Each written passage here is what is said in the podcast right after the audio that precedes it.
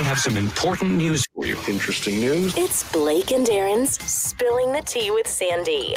K-Man's top news headlines of the day from C M R. Brought to you by J. Michael, fashion for everyone. Good morning, Sandy. Hey, good morning, guys. How you doing? We are good. How are you? Fantastic. Happy Thursday. Yeah. I'm good. Spill some good. Tea. What you got? Yes. All right. So we have our second confirmed case of locally transmitted dengue fever. Um, I shouldn't say confirmed because we're breaking it to you. So no one's actually confirmed it yet, but we know. Uh, the person lives in West Bay. So again, folks, um, given the rain that we've had, you've got to be very, very vigilant about standing water. Um, you know, clear those areas as quickly as possible. And, um, you know, just be on the lookout. Uh, we've had an interview with the chief medical officer talking about some of the symptoms that you should be looking for. And if you suspect that you may have come in contact with a mosquito and you might be positive for dengue fever, um, you know, you might think something, please go and have yourself tested. There's a test apparently. What What are some of the symptoms? Mm, feverish. I mean, they, they mimic a lot of other things, to be honest. I think if you present yourself at the hospital um, with, you know, sort of flu-like symptoms, mm-hmm. uh, but you've also got mosquito bites, they may actually, um, you know, but eye pain, muscle pain, bone pain, joint pain, having a rash, uh, you might have nausea, vomiting, headache, and fever. So some of the symptoms can be a little bit more serious um, as well. So, yeah. All right. So yeah, it does sound like out. a lot of other things. yeah, I, yeah, exactly. All right. So COVID nineteen policy has been discontinued for civil servants. Can you believe it's just being discontinued? But anyway, um, yes. So the civil servants had a policy in place regarding um, COVID nineteen. And so it expired on yesterday, and the government, the uh, public service um, division has decided to discontinue that entirely. So okay. I think it's just a sign of, you know, where we're at. We're just kind of living with it as best as we can. Mm-hmm. Um, so no more rules about isolation and L F T testing and so on. But there will be booster shots available coming up in the fall. So if someone requires a booster shot, um, keep an eye out for details on when that is going to be released. The H S A's accident and emergency entrance is going to temporarily relocate. They've been doing um, some renovations and some moving around of different things. So over the next couple of days, they are actually um, moving from yesterday, seven a.m. until Monday, October uh, the second. They're moving to facilitate renovations to the ambulance bay. And so now the um, anyone requiring emergency care should go to the hospital's main atrium entrance, and signage there will direct you on where to go from there. So um, just as an F Y I, because I know a lot of people are, you know, uh, keen to kind of go on the side of the building when they have a, an emergency. So mm-hmm. just go now to the front, and security is always there. Um, big shout out to Matt Brown. He's putting on a new comedy show um, at the Harco Theater. C N C F uh, is proudly behind this, and um, it's called What Happening? And it's uh, said to be, um, you know, comedic, focusing on all areas of uh, modern life. And apparently C M R might have a little bit of something, something in there as well. So we're going to go check it out. Um, so, yeah. I'm sh- you are part of the fabric of, of K-Man, and I'm sure there's a probably some sort of uh, sketch in there about you. Uh, yeah. I, if I know Matt Brown, he's a funny guy. Yes. All Uh-oh. right. So those are some of your news headlines this beautiful Thursday morning. Thank you, Sandy. We'll see you tomorrow for the Friday okay. headlines. Sounds I will catch your show. Uh, All right, folks. Good morning. Good morning. How's everybody doing? We're going to um, get moving here in just a second. We got two minutes left, so sit back and enjoy our national song. Um, someone sent me another rendition of this. Thank you so much. I will cue that up the next time as well.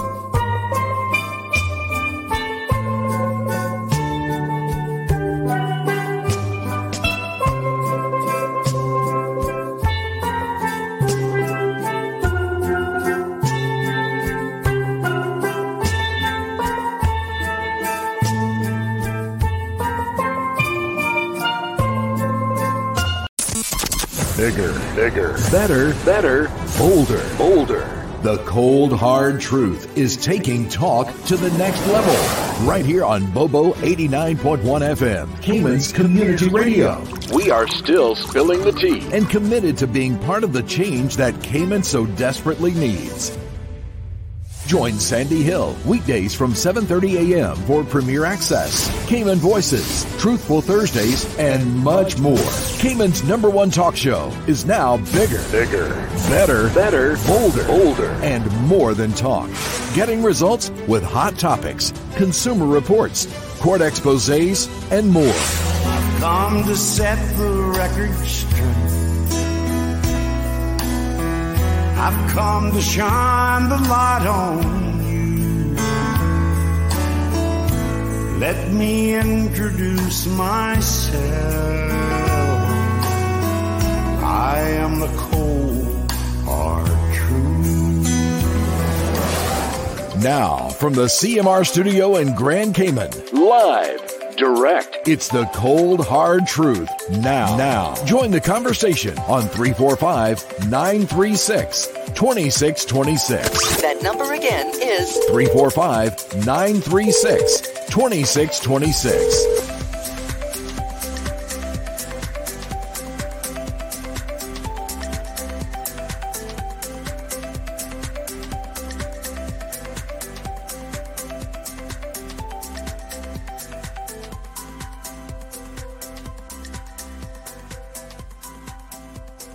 Good morning. Good morning, beautiful people. Welcome, welcome, welcome one and welcome all. How are you guys doing this morning? Happy Thursday. How did we get here already? How did we get here? Wow. Um, hmm, well, I don't know. We're alive. That's how we got here. Um, good. So good to see you guys as usual. We do have some guests who are going to be joining us, and today's tea is going to be a little bit more spicy. Gosh, I shouldn't say any more spicy than yesterday, but anyway, um, it's going to get spicy. So I'm going to uh, discuss and have our guests come on first and foremost before we get into all that stuff, because I've been doing some thinking, and gosh, you know, the more I think and mull things over, the more things actually occur to me. And um, sometimes that's not a good thing for y'all that I'm actually talking about. Because then I, I, the puzzle starts to make a little bit more sense. It's like when you're in the Matrix, you know, um, there are times, folks, when it always is, um, you know, I, I don't know how to explain it, but you might see something from a particular dimension, and then somebody says something to you, and they start talking about it, and you start mulling it over some more, and then the puzzle changes its shape entirely. And that's what's happening with the situation. I'm going to explain it to you guys. You guys are like, what the heck is Sandy talking about? I'm going to break it down. I'm going to explain it, because it has to do with women in this community and our place in society. And it has to do with respect and everything else. And um, it's, it's going to be kind of deep. So I want y'all to be mentally prepared to go there uh, with me. So let me see here now. I'm going to go ahead and um, share the links on WhatsApp. So folks, don't forget, we're back on our usual YouTube channel. We've got two. There's the backup option and there's the new one. Um, hmm. We're back on the on the on the usual one. Uh, so you can find us quite easily there. And uh, we've got a couple of things that we're going to talk about today. So we've got a pre-recorded interview with U C C I. We're going to try to squeeze that in. We're also um, talking with the Anti-Littering Committee, um, the Anti-Littering uh, Beautification. I think it's properly the, the Beautification Committee. So we have some members uh, represented from there this morning. We're just waiting, I think, Mister Sims from D E H to come on, as well as Miss Teresa. Um I don't know. Let me double check. Is Miss Heather joining us as well? Teresa, or is it just you and Mister Sims? Um, I, I can't hear you. Hold on. Let me just bring you on stage. Good morning, madam. Hi, morning. How uh, are you? I'm good. I don't think so. You know, I think it's just Richard and I this morning. Okay. Yeah. Well, that being the case, we're going to get started with you. Um, I did get a message that he's stuck in a little bit of traffic, mm-hmm. so he'll be joining us shortly. But I know you can hold your own, honey child. And I'm I haven't see um my kids uh have had to introduce me to become more tech tech savvy. Oh, I love it! You're so, doing it from your phone today. Yeah, yeah. Don't have a choice. Um, yes. Yeah, so there you Very go. So good. And you look good. Oh, wow. Uh, I yeah. can't. Even- Absolutely. Yeah. Um, so Miss um, Teresa, you're part of this beautification task force. Um, and uh, tell us, you know, we spoke to you some months ago. What has the task force been up to um, as of late? Right. So I want to cram in as much information as I can. Yes. Uh, haven't, I'm not, and I'm not going to go into a deep dive with the history of this, right? Because we know mm-hmm. Heather's role in bringing this about, and we know the minister's transformation in making it into a task force. Mm-hmm. So what we've been doing primarily is trying to meet with all of the stakeholders to try and see if we can get them engaged. Mm-hmm. So for example, we met with the Commissioner of Police, I want to say about two months ago. And, you know, I had a, we had a really interesting conversation with him, because the view that folks tend to hold is that mm-hmm. the commissioner is either unaware, or if he is not motivated to engage in this discussion. Mm-hmm. And he just wiped that concept away completely when we started to have the conversation. He's very much aware of what's going on. But one of the con- one of the central concerns that he has, obviously, is when you're asking the police to get involved with something like this, that takes their energies away from doing other things, like, you Absolutely. know, exactly. So we have to prioritize, you know, how we're going to engage the police. Mm-hmm. Made a number of useful recommendations about what we can do. And in fact, I was just taking a quick look at the notes that I made coming out from the discussions that we had with him, because quite a number of the practices that um, he is suggesting, these are things that we don't even do on island. So, you know, for example, we want to change the whole idea and the values around um, litter. The view that many people come in with is that, you know, Caymanians don't litter, which is not true. Uh, you know, we have to start, charity starts at home. Mm-hmm. We have been guilty of that ourselves. But that's more in the recent generation that you will see, because, you know, one of the, some of the commentary that we received from people was that if you look at the older uh, Caymanian community, we were really, really, really very think, um, had the view that, you know, charity, um, cleanliness is next to godliness. And certainly that's the way I grew up. And so much so that when, you know, you would invite strangers to your home, you would always mm-hmm. take whatever china that you had that was clean and give it to the stranger rather than use it for yourselves. Mm-hmm. So we have had a history of always wanting to um, convey um, how we view our history, our culture, and so on. And cleanliness has certainly been one of those.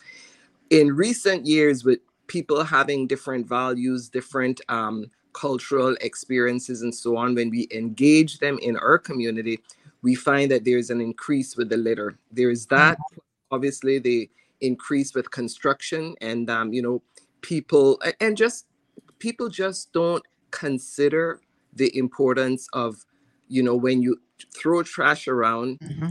how it actually impacts the environment, how it impacts the um, economy, and some mm-hmm. of those things that are adjacent to issues like that. So those are not necessarily things things that come to mind. We even have people calling us and complaining about when they see people standing by the road urining, and that is not something that was would be a part of the Caymanian culture. Mm-hmm. So putting that whole thing into context, what we want to do mm-hmm. is to change mindsets, change yes. values, change and, the and do we know, can I just ask you, because I mean, it's so interesting that you bring up culture, because obviously we've been kind of hyper-focused a little bit this week um, on culture, right? Um, I'm curious to know what has shifted in our culture that means we don't even care about our environment anymore. Like, we can just throw garbage down. Somebody just sent me a picture off of Smith Road, and I'm so disgusted when I see photos like this to actually think that this is our beautiful island, because th- this is certainly not the Cayman that most of us know, and yet it is the Cayman that's out there. Look at this. Look at the amount of plastic and litter and garbage pails, and who who's doing this? Who does not care that they're using these sites as just dumping grounds to dispose of their garbage and to just throw stuff down? What what has happened to the culture of cleanliness is, is next to godliness? Where has that gone?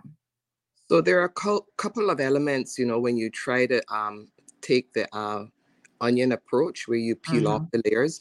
Poverty is also one of those things, because people cannot, many people that we are engaged with and that we observe, they really cannot afford to have proper dumping. The other thing is the time that it takes to um, collect your thoughts. I mean, most people are really only thinking about making an honest day's work in wage, mm-hmm. being able to put food on the table and so on. So the priorities that in general that we have are a little different. Mm. The other thing is that the people, many people who are now working among us, they don't have the same values that we mm-hmm. have when it comes to that sort of thing. And mm-hmm. you will see them throwing stuff out of the window. And I mean, it incensed the minister so much on one occasion that he pulled his car off the road, mm-hmm. immediately called the police, took a picture of what was transpiring, and mm-hmm. ensured that this was that he, he was so incensed. And people don't care, mm. Sam. So if you're not a part, if you don't see yourself mm-hmm. as being a part of or included in this community, mm-hmm. the values that you have are not quite the same as you would have for your mm-hmm. own community. So there, there, there are a number wow. of maybe they don't care in their own country either, because I've been to some countries, and you know, one of it's it strikes me as so interesting, because one of the things that I, I always look at when I go to a country is the cleanliness of the streets and the environment. So whether I'm in New York, Um, Jamaica, Honduras, whatever, I take a look around and I see, is there sitting garbage everywhere? Because that's going to tell me a lot about that particular environment that I'm in.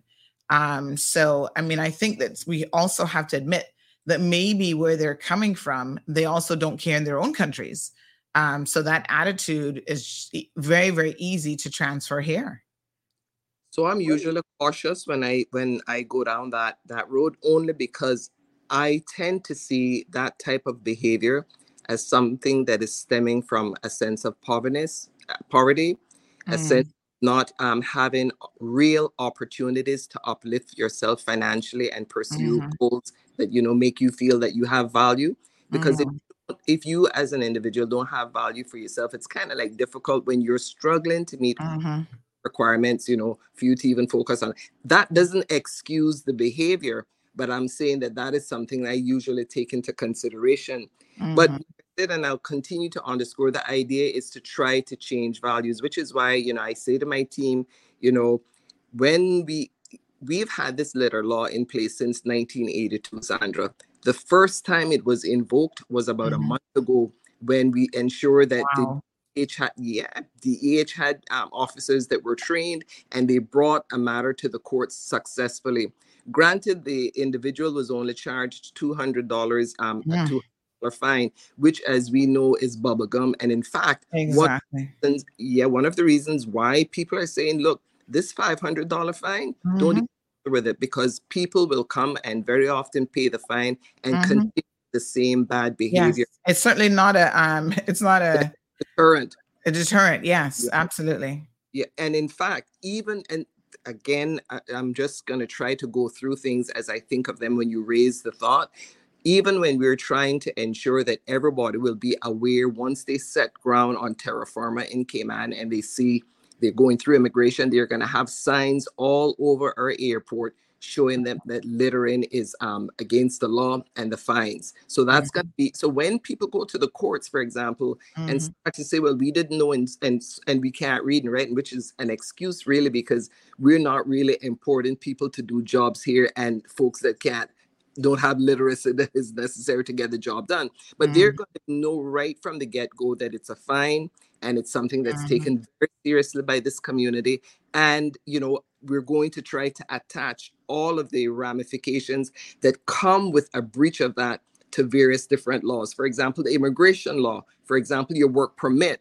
Um, mm-hmm. All of those things are going to be attached to this whole idea of littering. Mm-hmm. If you come here, bring in a car, and you dispense with the car along the side of the way, with a government property, on government mm-hmm. property, we will, what we're trying to do, and this is coming out of one of the recommendations that the Commissioner of Police made, we're going to try to ensure that we have officers who can actually go and um, one of, yeah, and I'll just say this also, because when we tag the vehicles, mm-hmm. some of times that's not a deterrent. So what we're now going to do is just simply remove the vehicle without even giving persons notification that we're removing it. And then they're going to have to go to the government property or the various department to try and get the um, the particular um, vehicle back. So, mm-hmm. But a lot of them are discarding these vehicles because they're done with them. So they're not well, going to be well, back for it. so. And th- and that is that is also a part of the yeah. problem. We recognize that people are bringing bringing in vehicles that are not only cheap, but they're only bringing them in just to get the parts. Mm-hmm. Because we've now had a decades of bringing in cheap vehicle, bringing mm-hmm. in cheap labor. I mean, because that's what they can afford.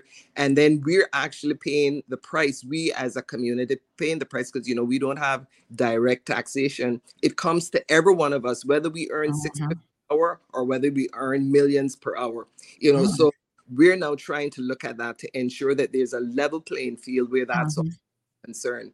We've even spoken to the commissioner about ensuring that uh, one of his officers is going to be specifically identified and going and working with the B T F to ensure mm-hmm. this is something that is done on a regular basis. And we will also try to get a couple members of the B T F deputized by the Commissioner of Police, because this is, The, the whole idea of police and garbage, this has to be a community effort. This can't be by one person, two person, a committee or the police. Every single person have to be engaged. Everybody. And it seems as though the message is actually reverberating, because I get so many emails and so many um, notes on um, Facebook about people wanting to engage and to try to do something about it. So it's going to be more of a holistic approach, Sandra, and many people can be a little upset because, for example, in as much as we intend, the minister intends to increase the uh, the fines, mm-hmm. and to be reasonable, because if somebody that's littering a can of Coke, it's not the same as somebody who's littering um, huge dilapidated vehicles and so on. So we're going to look carefully at the mm-hmm. to make sure that it meets um, the breach. So there's that one element. The other thing that we want to ensure is that even when we have a financial penalty, it's not going to stop there, um, Sandra, because what we tend uh-huh. to find is that people will, like I said, pay for the financial penalty, but they don't do anything about the breach. So we're uh-huh. going to attach breach, for example, and compensation to something that the particular person needs the most. So if you have a business and you're continuing to be in breach of the law, that license could be affected. We may be, I mean, I haven't spoken to the minister about this, but this is coming in from a number of conversations that people have had with me when they come in and they complain and they say, look, Missus Pitcairn, we want to help. We want to do something about it. We've notified our people about it. We've engaged the police in doing something about it. And this particular person does nothing and continues to do that. And what it can do, it can reduce the value of your particular mm-hmm. property, especially mm-hmm. if you see these ad hoc garages going all over the place. Mm-hmm. So what we, so what we are going to do is really take a, fi- a deep dive and look into the sort of um, breaches that we see happening and the penalties that will arise and how best to ensure that the person in breach feels that pain. Mm-hmm. Because unless we feel that and understand that we're serious about this, yes. people are going to be willing to get engaged, and mm-hmm. we will be back to the same old, same old, same. Yes. I told Mister Winiak, go on. Yeah, I want to say too that the other thing in terms of changing the mindset, um, Teresa, which I'm sure you guys appreciate, is education, and that's why you're here, to educate the general public, but also educate our children. Oh, yeah. You know, I see children who grew up. Yeah. around nothing but clutter and junk, both inside and outside of their homes and their yards. And so they're being acclimated to that type of environment where they don't see anything wrong with that. They don't see anything wrong with throwing stuff down on the floor. Um, you know, sometimes I share with people, my daughter, she's only seven years old. and we were walking outside and she's like, Mommy, why are people harming the earth? Why, why is there all this garbage on the ground? Like if she sees a piece of plastic, she runs to go pick it up. Although I have to sometimes tell her, you know, for her own safety, she has to be careful what she's picking up because there's a proper way to pick up things that are discarded, right? But, you know, that's like her thinking and that's been ingrained in her. And I hate to say it, but I probably haven't done the best job of ingraining that in her, but I reinforce that it was actually ingrained in the schools that she's gone to. They've talked about the environment. They've talked about the necessity to not throw down garbage, to pick up after yourself, to put things in the proper place.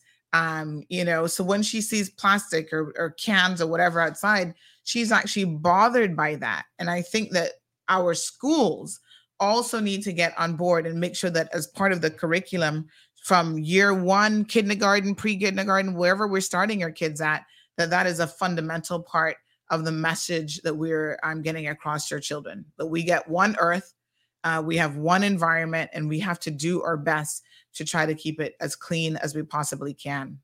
Same page, uh, Sandy. What, when we started and we looked at this whole, this the idea of getting Um, people motivated and engaged and changing the laws and stuff.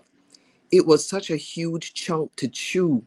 We ended up actually having to divide the committee into five separate areas. Mm. One of them was um, education. So we have a group, a team of people, and all, mind you, all this, we prepared a paper, um, a very, very comprehensive paper to the uh, minister. We gave it to them in June last year for cabinet to review. So the, in the education, we have the role that the P T A will play, the role that parents will play, teachers will play, the Ministry of Education, the role that it will play as well. More recently, when we were having some of the conversations, um, one of the team members said to us that um, said to us that, you know, we hear of we hear of kids telling teachers that, you know, they're not responsible for picking up any litter and that the helpers that are in the school are responsible for picking up the litter. So, you know, I said, well, you know, you can appreciate where that narrative is coming from, but we that is the sort of thing we need to change. I'm not, I don't like pointing fingers necessarily because, you know, people take it personally. And when people take things personally, you rarely get a, a lot of things done. So we thought of different ways in which we can get that message through, mm-hmm. and also be sensitive to the to the fact that we have children raising mm-hmm. children raising children, and many of the times the values mm-hmm. that they will need even as adults mm-hmm. they have because children raising children raising children. So that so when we took that deep dive, we didn't just mm-hmm. look at the surface issues. We want to get to the root of the problem, and that's primarily poverty.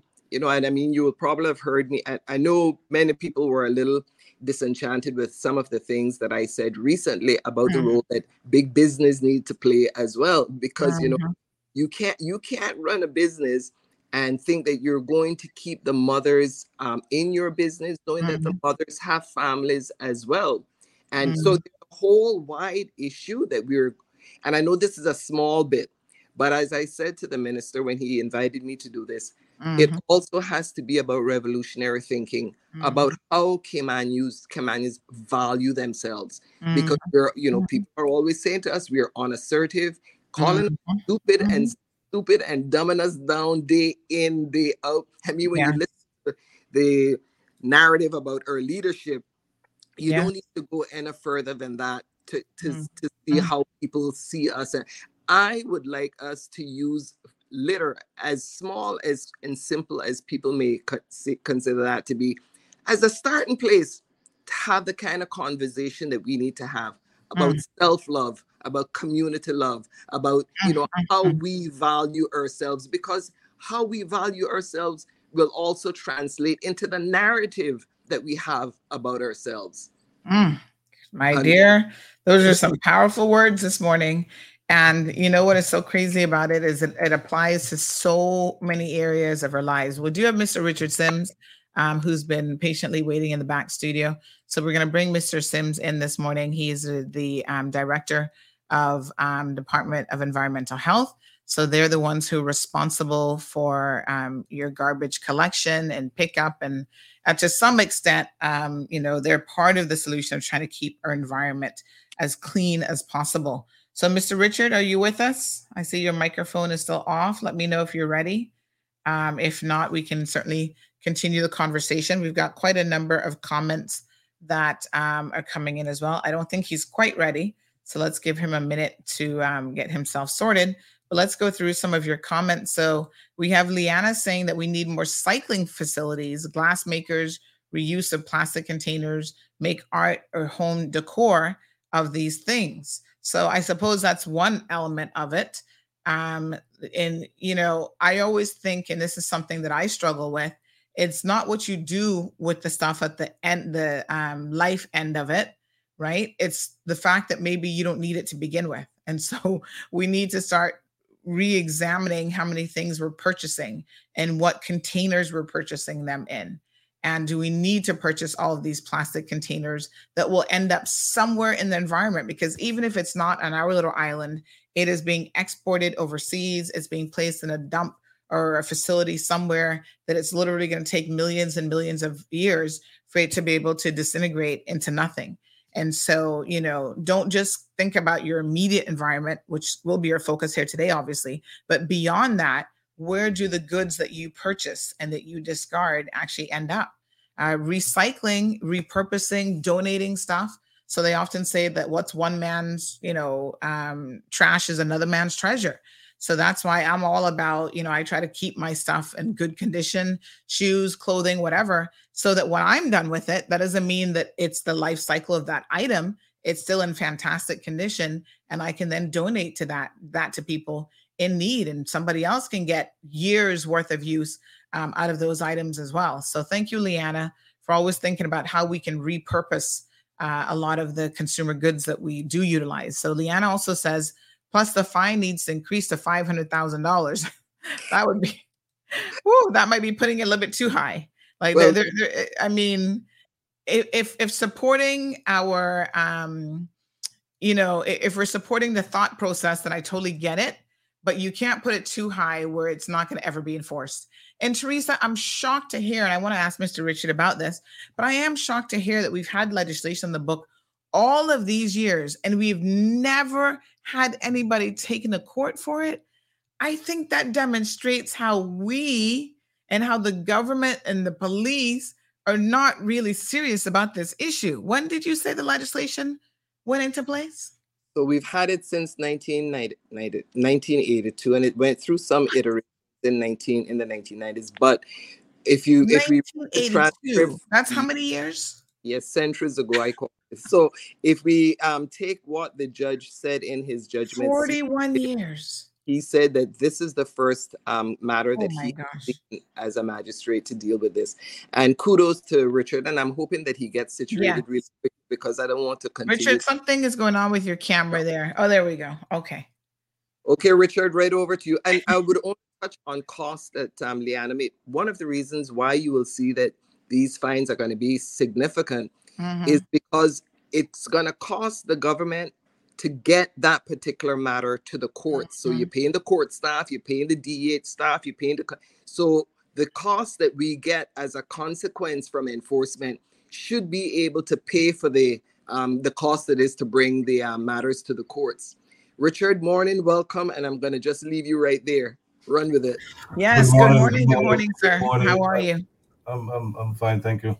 Um, and my apologies for uh, being a little tardy. Yeah, morning. that's that's quite all right. So forty-one years legislation was on the books, and we've only had our first ever conviction. They only got a fine of what two hundred dollars, but and I guess mm-hmm. an order to clean it up. Was that part of the uh, mandate as well?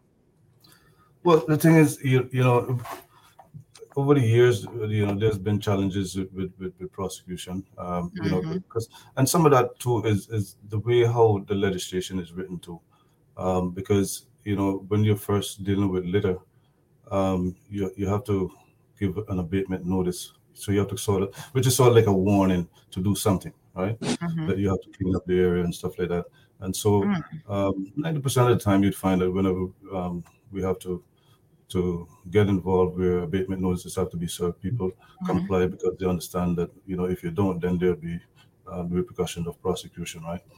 Um, mm-hmm. So, you know, hence the reason, that is some of the reasons.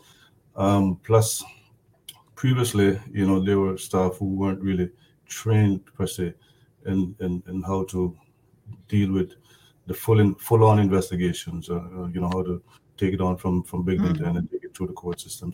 So, you know, in, in preparation for that, I, you know, engaged the services of um, the D P P office to mm-hmm. assist us in training the staff and how to do case file preparations, interviewing suspects and all these different things. And so as a result of that, um, we were able to, to put persons before the court, yes, for the first time. um, forty-one you know, years, wow. I mean, it's yeah. it's, it's shocking. Yeah, but, but you know, when, when, it's a first, so hopefully yeah, more yeah, when, you, when you think about things like that, where, you know, you have to resort to prosecuting somebody for keeping their own mm-hmm. space tidy. You know what I mean? It's it's it's, it's really disheartening because that is something that um, that should come naturally to us. I mean, and I, I, I know Miss Teresa um, mentioned it earlier.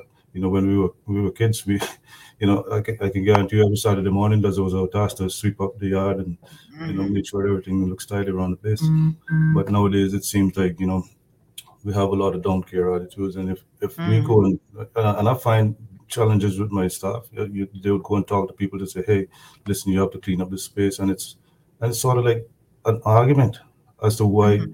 they don't want to do that or, or can't do it, you know, especially when it comes to getting rid of their like, vehicles and stuff like that. You know, people mm-hmm. tend to, we, we understand people want to hold on to, to to their antique, but if your antique is not looking good and it's ma- making the neighborhood look bad, mm-hmm. and it's and it's been, you know, kept in such a way mm-hmm. that you run down the neighborhood, then it's not uh, no yeah. longer an, an antique; it's a nuisance. Yeah, it's, right? It's trash. I well, mean, maybe, as well. Maybe people need to. Sorry, Teresa, go ahead. Do I said, and also a home for rodents. By the way, Sandra, people yes. are saying that they're trying to get call. I don't know if this is um nine three six. I haven't seen any calls come in yet, but nine three six two six two six um is yeah. the telephone number. So yeah, uh, yeah I haven't that. seen any rings yet. But um yes, I mean, you know, more education has to happen because it can't be that yeah. people think you can have a vehicle, standing water, um, all these things, and that is not just bad for the environment, but that's actually bad for the health and wellness of the community. Yeah. Absolutely. Good morning, caller. Yes, morning. Good morning. Good morning. I'm glad you have Mister Sims on the on the radio. I am having an issue with a derelict a derelict vehicle parked on my business property. Mm-hmm. The last four weeks, ma'am. Mm. I have called the police station. When I called the police, they tracked the license plate. The police informed me that the vehicle had been sold. The lady told him the vehicle had been sold. I called B E H yesterday because I was told that normally they would tag vehicles. Mm. And the, um, the lady on the line told me, well, you know, I would have to come to B E H to fill out a form and pay seventy-five dollars. Well, it's not a matter of the seventy-five dollars. It is a matter of the principle of the matter. Mm-hmm. Because to me, when I import a car, or I have a car registered in my name, it is mm-hmm. my corporate responsibility if I have sold the vehicle for me to transfer the license. Mm-hmm. That's the first thing. If I haven't, then mm-hmm. I, as the owner, are, is ultimately responsible for that vehicle. In other words, if my, that vehicle that is parked on my property had committed, let's say, an offense, had killed someone, mm-hmm. had committed, was involved in a robbery, the police would have found the owner. Mm-hmm. And yeah. I am saying to them, please, find the owner and tell them that they need to move the vehicle off of my property. It is obstructing my business. Mm. This is three weeks, ma'am, three weeks. Mm-hmm. And you know what they told me? You know what they said to me? That if it's on public property, that mm-hmm. the Department of Environment will do it for free. Mm. That's what I was told. Mm-hmm. Well, guess what? Mm-hmm. At one point in time, this is going to become public property. And D E H will have to come and move it because I am tired. I think I have been very patient now mm-hmm. with the vehicle and it has not been moved. And the other thing is, as far mm-hmm. as I know, in the law, when mm-hmm. I imported my car or anything, there's an environmental impact mm-hmm. fee, which mm-hmm. I assume takes into account for disposal. So mm-hmm. why is the vehicle? In other words, to me, mm-hmm. in, increase then the environmental impact. The put it five hundred dollars. So if, if, if eventually the vehicle is sold, then mm-hmm. eventually somebody has to pay for it. Let's say D E H have to move it, but at least they would have recouped that money. Because I tell you, the average person cannot maybe afford seventy-five dollars to move it mm. um, for the vehicle to be disposed. It is not fair. Mm. It is not, honestly, and the police was sort of like not, they, I mean, they didn't they didn't pass on who the previous owner was, mm-hmm. but they spoke to who the, the car was registered in, and they said the person said they had sold the vehicle, and that was it. That was all they told me. Mm-mm. What an experience. So thank you. Thank you so much, Carla. Right. Let's see what um, Mister Sims has to say. Thank you. All right. Um, a couple of points there that you raised, right? Um, mm-hmm. First, let me address the, the private um, versus public spaces. Mm-hmm. Right? When a vehicle is in a public space, right, mm-hmm. and it is constituted a derelict, because what may be a derelict to you, you know, may not necessarily be a derelict to us, because we have to make sure that it's a derelict in accordance with what the law says. Mm. Right? So, and in addition to that, um, it, it, it, it, it, for example, what you see as a derelict vehicle with mi- missing wheels, windscreen, you know, doors, that sort of stuff, obviously being taken apart, right? And in addition to that, the vehicle must be expired for more than six months. Okay, that's so what qualifies as a derelict vehicle. Exactly. So if it's not, if, if it's, if a vehicle is not um, expired through registration for more than six months, mm-hmm. then we really can't touch it. Right? What? Um, yeah. I think, but, maybe maybe that legislation all, needs to change because yeah, yeah, those that doesn't make I mean, sense. Because now that explains why when people crash their vehicles, they just leave it there forever, and it would never be considered a derelict vehicle because the registration right. might be perfectly fine. Okay, uh, let me let me uh, address that point that you mis- just made in relation to ac- accidents, right? Mm-hmm. Remember now, it's highly likely, ninety percent of the time, um, when a vehicle involved in, in an accident on the street, right, mm-hmm. it is a licensed and well-insured vehicle. Mm-hmm. It's just that it got involved in an accident. Mm-hmm. No, that is not a matter for the Department of Environmental Health. That is a matter for the police to ensure that the owner removed those vehicles off the streets, right? Because if it, it remember now, the only difference you're you're now saying it's a derelict because it is mm-hmm. it involved an accident, it's been sitting outside the road. But then there, there are a lot of people who might be interested in that. The insurance companies, I can't just go and take those vehicles and then go crush it, and then it, it's a mm-hmm. subject of an investigation that is ongoing, right? Right. So where, where whereas where there's a true derelict vehicle in a public space, I can assure that somebody tags it and moves it within. Within twenty foot, it gives what the tagging does. It gives the, the noter, no, owner notice to remove the vehicle within twenty-four hours, unless or, or else we will remove it for you. And if we will remove it for you, it means highly likely that we're going to take it to the landfill and destroy it, which which then indemnifies me under the law for taking that action. All right. So you, you have to, to to look at what is involved, how the vehicle is involved, for us to, to actually go and take action. Now, the lady mentioned that she had this vehicle in her parking lot, which is mm-hmm. a private company's parking lot. Mm-hmm. It's not in a public space. So you as the owner of that property has the right to to remove it. Mm-hmm. And that, hence the reason why when it comes to, to, to the Department of Environmental Health, we'll say, well, yes, you can move it because it's well within your right to clear your property if the owner refuses to move it. So this is where we will then say, okay, you know, you have to pay seventy-five dollars and we'll come and remove it. All right. But if it's in a public space, that gives us all the authority to tag it and give it time. And when we remove it, and if we destroy it by in, in that sense, then we are indemnified under the law. Right. Now, so she can, um, just to clarify, um, Mister Sims, what you just said, she can contact you all. You're not going to give her runaround about, well, it's not your vehicle. You don't own it, blah, blah, blah. She can contact no. you and say, there's a derelict vehicle yeah. on my property. What? I want to have it removed.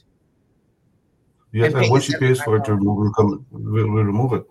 Now, in terms of the, the, the, the environmental impact. Hold, right? Stick a picture, and, Richard. And, Hold it. And that's a part of the problem. Yeah. Because we're now passing on that breach to someone else who's not responsible. And that's mm-hmm. one of the things that we're actually um, looking into very seriously. Yes. And With respect to the whole insurance thing, we know that the courts have given, um, made a decision using something, they, with the example that the lady just used, A buys the um, car today mm-hmm. and sells it to somebody tomorrow. B mm-hmm. sells it to somebody um, the next day. C sends it to another person mm-hmm. to D. So you have that, um, that um, continuum. And what the courts have said is that because this has gone on for such a long time, they're not necessarily willing to hold the last holder of the um, the, the car responsible for any kind of cost that would arise, because it's impossible to get those costs mm-hmm. from the original owner. Right. That's going to stop now, because yeah. I, and I'm not even sure what authorized the courts to do that. But, mm-hmm. you know, it, it, but anyways, it is something that we're definitely looking into and mm-hmm. trying to ensure that that forms part of the policy that we're, mm-hmm. we're looking into. Because le- legislatively, you can change these yeah. things and not leave yeah. it up to the court's discretion. Yeah. To be able yeah. to well, say. So, so Sandra, that's a lot, a lot of what we're hoping that cabinet will approve once the um, minister t- uh, submits it and articulates the concerns and stuff. You know, we will ensure that discretions are given not only to the to the courts, but also to the persons who are going to be actually, like I said, with, using the example of the constable, removing a vehicle from a public space without notification. And as Richard rightly said, you know, um, they knew they usually um, notify the. Um, and by the way, Richard, let me tell you, thank you publicly for the work that you have done. Mm. I know this is not an easy job, and I know even members of committee give you grief, but I want to say a public shout out and give you creds and thank you for the work that you've done. And I'll just let you um, go on. Yeah. All right. So Peter has a suggestion that I'm I'm thinking that you will not agree with. Peter says, tow the car onto the main road and leave it. That's exactly what we don't want people to do. Then we'll have a flood of uh, derelicts in the, in the streets, right? But but I just want to address um, the, the, the, the environmental impact fees that um, the, uh, your caller um, mentioned earlier.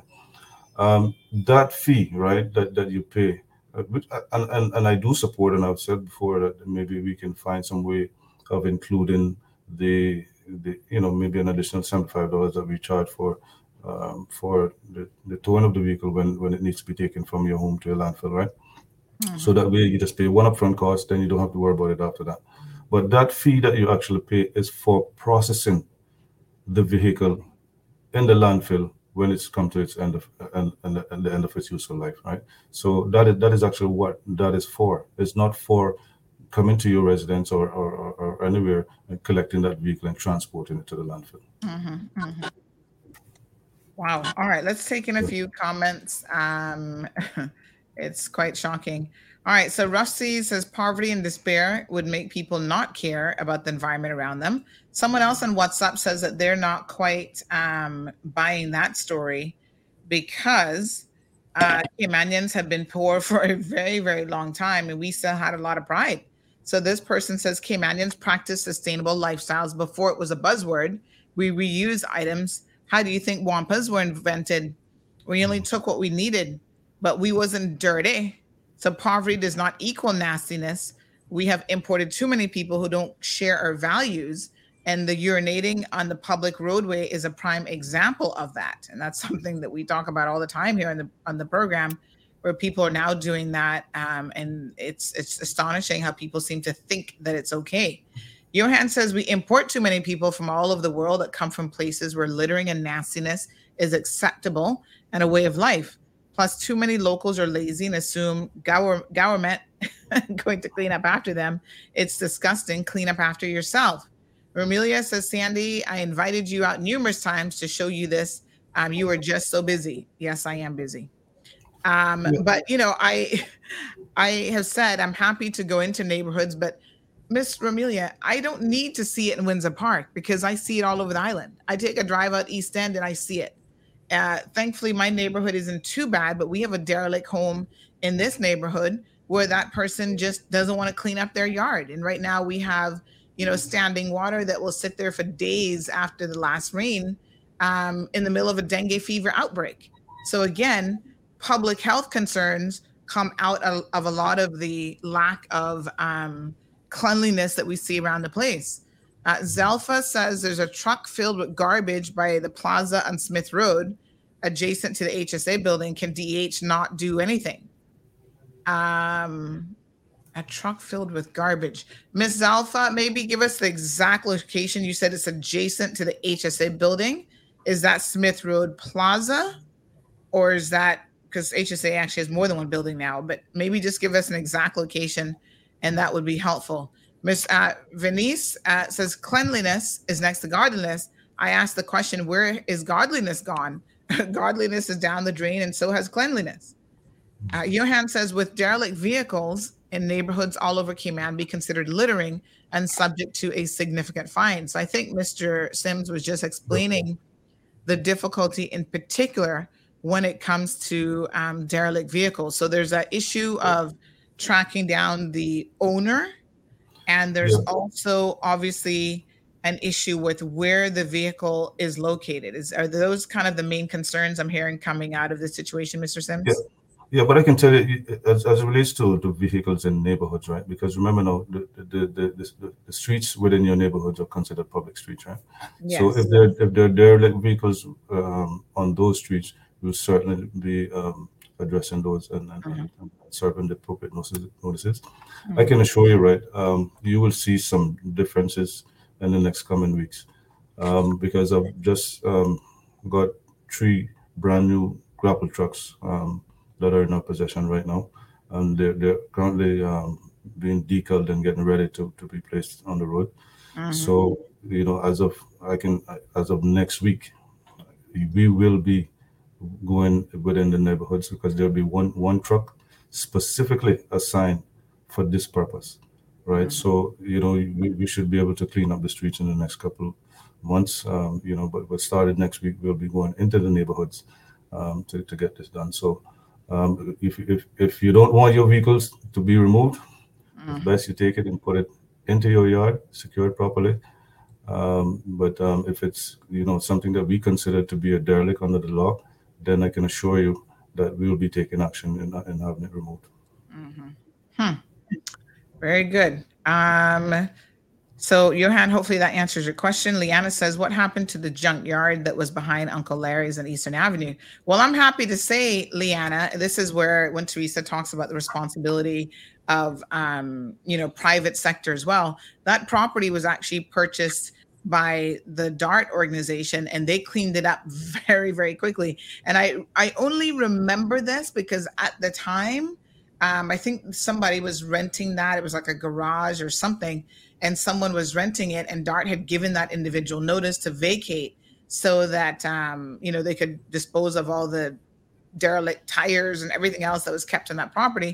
And there was some kind of discussion around it, like, oh, you know, who does DART think he is? Well, he's a person who obviously wants to keep the properties that he owns um, to some standard.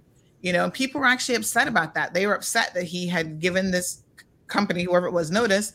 That was something that as you come out of the airport, you fly into our country, that's one of the first things you see if you're going out in the eastern districts is this, um, I think I got a mosquito in here, is this derelict um, site, like it was just such an eyesore. And look at it, now it is green grass, it's kept nice and clean, there's no debris there, and um, I thank that organization for making that move.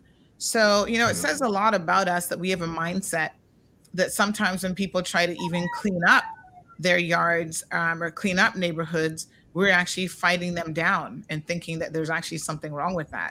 Pretty crazy, if you ask me. Um, so lots yeah, of questions and comments coming in. Mm-hmm. So people can yeah, actually go to, I was just going to say that um, uh, just to... Uh, tag on to a comment that was raised uh-huh. earlier about this is a whole community effort. It's not yeah. just isolated to different departments, government departments, and so on. If you see something, say something. We're good at yeah. taking videos. We're good at taking pictures. We're good. Mm-hmm. And there's um, we can always submit all the queries that we have to D E H. And I'll leave that to um, Richard to let you know how we actually communicate with mm-hmm. him to make those um, complaints. Yes, see something, you know, do something about it. Mm-hmm. And, you know, although this is something that ever is on everybody's time, be the change that you want to see, you yeah. know, yeah. and start getting engaged and active and get this done because when we do it, when we do it together, it's more likely than that we will be a success. Mm-hmm. Yeah, absolutely. You know, and, and I definitely encourage people to report on, or, you know, littering and, and, and, and, and illegal dumping, as well as um, derelict vehicles. You can, you know, either call us at nine four nine, six six nine six or, um, you know, send an email to our D E H customer service dot gov dot k y. And, mm-hmm. um, you know, someone will definitely respond to you. But uh, also in the same breath, you know, we want to make sure people are, have the understanding that, you know, just if you if you actually see someone dumping something, we just be ready and prepared to give statements to say just mm-hmm. that, because we need that sort of um, evidence to take to the courts to, to have a successful prosecution, right? Yes. Um, we, we, we, if you just want, if you're just giving us tip about an area, mm-hmm. it's hard to kind of go to the area and, and find the evidence of actually who did it. We can see that there there is litter everywhere, yes, but then sometimes it's that fingerprint that we need. For example, you know, some, I mean, we got lucky once, I believe, where we were able to find somebody with a mailing address um, mm-hmm. name in, in, in, in the rubble, and um, we were able to put a file together for that. Mm-hmm. But wonderful, um, you know. But there are those majority of times when, you know, we hear of littering. And, and we go to the spot, and we all we find is, you know, disposable, and we're able to clean that up and, and, and, and leave leave it nicely. But we want to prosecute people for, for that sort of action, because that cannot be tolerated, right? Yes, we do have so, a caller on the line. On the line. Good morning, caller. Welcome to the program. Good morning. Morning. Morning. Good morning. Um, good morning, Teresa, and good morning to Mister Sims, is it? Yes, Richard Sims. Okay. Um, I I have to say, first and foremost, I am a little bit confused mm-hmm. as to the purpose of the beautification task force or committee or board or whatever it is. Please mm-hmm. forgive me for not knowing, um, not knowing the proper name, that is. Um, upon the implementation of this, I remember calling in and asking a few questions, and that's been some time ago, because uh, I had actually spoken to quite a few people years and years ago about a problem that I'm having in my community. Mm-hmm. I know that um, the M P for Savannah came out, had a look, pictures were taken, and um, nothing has been done, okay? It is private property, mm-hmm. so I don't know, like I said, whether this has been This task force has been set up to be anti-littering. Is it to clean up the island? I don't care what community it's in. Or is it in an effort now to catch the recent people littering, find them, and so on? Mm-hmm. Because um, especially the area I'm talking about, there, I did hear the gentleman say something about what constitutes a derelict vehicle. So I'll ask, if it's there rotting for years and years and years, mm-hmm. would that not constitute it as derelict, whether it's on private property or not? Well, you see, once a vehicle is um, creating a nuisance, you see, there's a different there's different ways about dealing with these things, right? Um, so when you have a derelict vehicle in a public space, that just requires a tag. We can move it within twenty-four hours and dispose of it. Mm-hmm. When a derelict vehicle is an, a private property in a neighborhood, now that, that's, that's, that's, that's a different type of notice now, where you'd have to give an abatement notice, for example, if that vehicle is, um, you know, they're causing, you know, a nuisance by eyesore, um, or, you know, it's having rats and all these different things in it, snakes mm-hmm. and whatnot. Then, you know, that requires a different notice where a, a have to serve an abatement notice. And an abatement notice, it normally uh, gives the person about twenty-eight days to clear up their property, right? Hmm. And then after, they can also apply for an extension if, they, if they've made efforts to try to do some things but haven't got all the necessary uh, funding and resources to get things mm-hmm. done. Um, you know, but I can tell you, you know, there are often times when, when we, we do offer um, or, um, community services to, to, to, to members of the public mm-hmm. who we know or uh, definitely can't afford certain things. All they're required to do is fill out a, a community service form, and, and we, we will assist them, right, uh, mm-hmm. where we can. So, but there, there are avenues for that. But but it, it it's a longer process than a derelict vehicle um, sitting on in a public space. Mm-hmm. Um, please forgive me, but I'm having a little difficulty hearing you. Mm-hmm. Um, I think I forgot to mention that this is undeveloped private property. Um, I don't know if that makes a difference or not, but my concern here oh. is the length of time that I've been trying to get something done about it. And it is a hazard to the community and especially to the properties, you know, directly across from it. And um, also, I wanted to ask the question, unless I, I guess the laws could have changed. I wouldn't have to know. I could have slept through quite a few. Um, but I know once upon a time, you know, if you purchase property, uh, you were told, or it was in the mandate, that you had to keep the property cleared. And if not, then um, you would be fined. And I forget how much it was. Now, I have someone telling me that if you have a piece of property and you want to clear that property, and I'm speaking about private property here, not commercial property, that you have to make an application to planning, pay, and then wait for permission to clear that property. Is that the case? Yes, as as far as I know, that's the case. You have, if you want to clear, um, engage in land clearing, you have to make application to planning. But I don't want to speak too much on that because that's not my area. No, no, my, my, and no, I don't want I to don't mislead mean, you. No, my, no, I don't but, mean if you, Brenda, if you do it as a business. Brenda, I mean if you Brenda, want to have. Yeah. Brenda, if you don't mind, stick a pin because you've just actually raised a hugely important point. We have a whole plethora of laws that actually address litter, litter uh-huh. but they're not in alignment. And it's and I'm going to call this out today only because I've been shouting this song now since June twenty twenty-two. Well, uh-huh. if you would allow me to just interject, that was the point I wanted to make. Because one law is contradicting the other law, and it doesn't encourage anyone to do the right thing. Mm-hmm. Uh-huh. I wouldn't say that they're necessarily in contradiction, but I would say that they're not in alignment. And it's difficult to get all of the ministries responsible to be engaged in doing this. And as you know, I, and that's as far as I will go with shouting out and calling people out because I don't mm-hmm. like embarrassing people, as we know. That's been a fundamental problem that we've had. And like I said, this is from June twenty twenty-two. Mm-hmm. Uh, unfortunately, now, Richard, I have to run because I okay. haven't. Caller, thank you so much. Yeah, yeah. and you. I'm all, all the very best for the um, and thanks very much, Sandra, for having us on, Richard. Yes, absolutely. Thank, thank you, thank you, Madam Chair. I appreciate thank it. You. Okay. Yeah, I, I can't stay on much longer anyway, but uh, because I have yes. another meeting to go. Okay, so everybody's busy this morning, but um, let me say this, that maybe Miz I can Teresa, give you another five minutes. yeah, maybe Miz Teresa doesn't want to call people out, but somebody has to. And so then the question is, if we, from a legislative perspective, have seen these um, issues with the different pieces of legislation, why hasn't that been a priority for legislators to fix? I know you can't speak to that, sir.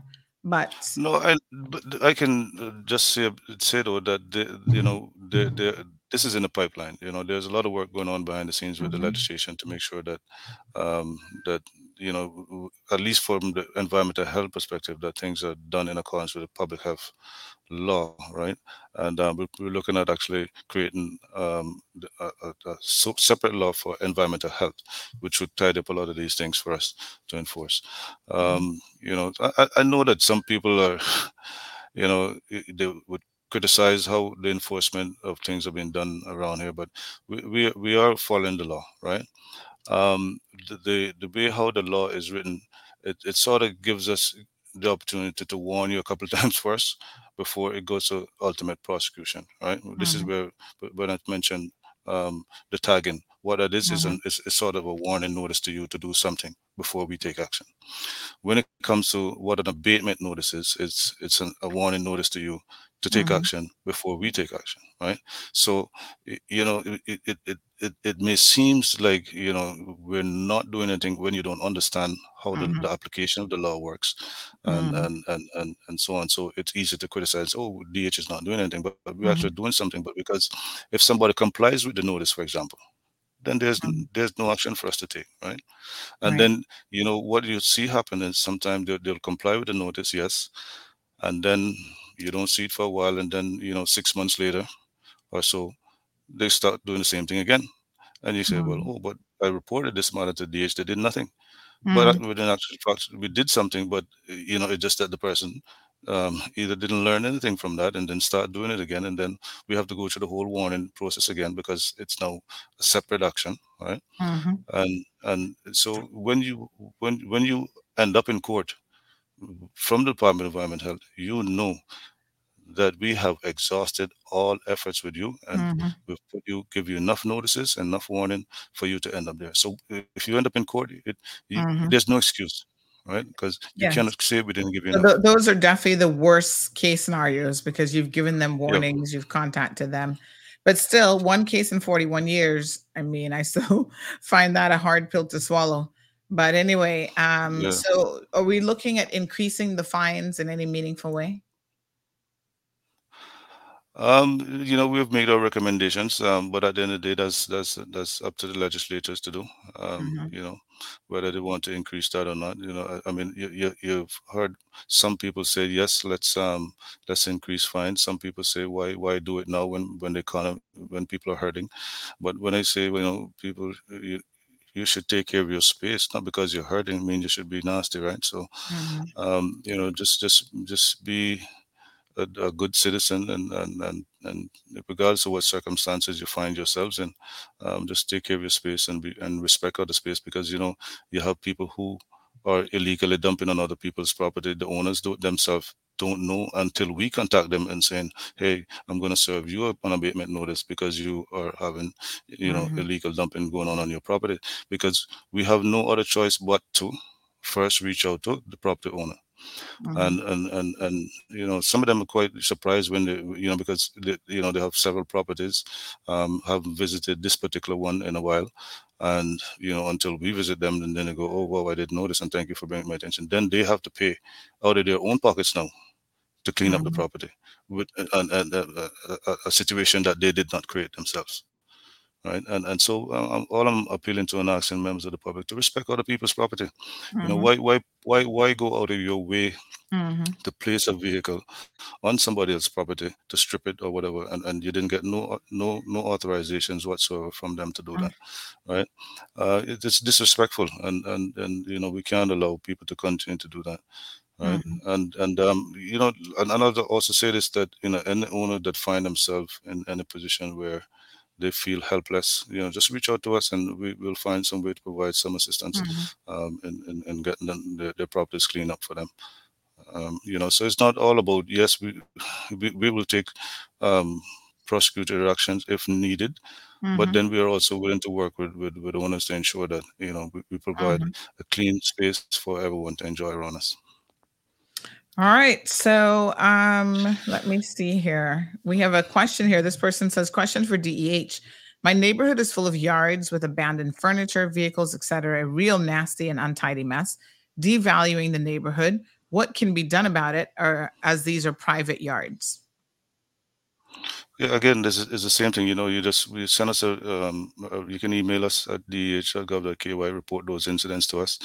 Um, I'll, I'll get an environmental officer to go out and investigate these things. And if and if necessary, this is where uh, we will serve abatement notices on these um, property owners to clear up the property. All right. So you can reach out to um, D E H folks. And you know what? If D E H doesn't know about the problem, then I guess, you know, there's probably little that they can do. Um, Richard Parsons says, is there a way for the property owner to take possession of the vehicles dumped onto their property? Well, normally they're trash and nobody wants them. So I don't know if you want to take possession of trash, but I mean, once it's abandoned on your property, then I mean, legally you have an argument there after it's been abandoned probably for a certain amount of time. That might be in another piece of legislation, but I think it was Charles that was asking, why would the property owner have to pay? If we've already paid, all paid this fee, um, when we register a vehicle, yeah. why does the property owner have to pay another fee for you guys to come and collect it? And that, that's, you know, uh, again, just, just to be clear, right, that, so that people understand, that fee that they're paying for is mm-hmm. the processing fee for that vehicle when it comes to the landfill. That's what that, in, because y- you bring it into but the island, the right? Fee that you, we you've used it. You, you, Uh, the, the, the V that you pay at registration is yes. to, to use the vehicle on the roads, right? You pay license and inspection fees that that for allows. No, you, you said to, that to we pay we pay a, a, we pay a fee that's related to D E H. What is that fee for? At vehicle licensing? A disposal. Didn't you say we pay a disposal fee or something? No, you you, dis, you yeah. When you first when the, every vehicle that's first um, enter the country, right? When you go to yeah. customs, you pay uh, the duty. Mm-hmm. And you pay what you call an environmental uh, fee, right? Okay. That fee, I think that's what a lot of people is confusing, that fee to okay. include the transportation of that vehicle to the landfill. It does not include that the fee to transport your vehicle from your residence to the landfill. What that that fee that you're paying for mm-hmm. is for when the vehicle has reached the end of its useful life, we have to process it at the landfill because the vehicle's coming in, mm-hmm. it has to go out. So that's what you're paying for. We have to bail it, um, we strip it of all its, um, you know, the batteries and fluids mm-hmm. and all these different things, and, and bail it and then ship mm. it off. Island, right, that's what you're paying for. That's what I that see. Fee covers. It doesn't co- cover you calling us and say, "Hey, I'm ready f- for you to take this to the landfill." So all you, that's seventy-five dollars that you're, okay. you're you're paying for. Right. Is for us to come to your residence, transport. Well, you can do it yourself. You you you know you you can actually when the vehicle when you have terminated that vehicle at vehicle licensing, mm-hmm. you can take it to the landfill yourself. You don't have to call us. You can find mm-hmm. whatever means you you have, whether it's be by towing it, calling mm-hmm. a tow truck, or if the, if none of that is available and you want to call us, then we you pay us seventy five dollars. We come come forward for you, but you can do it yourself and save that seventy five dollars. Mm-hmm.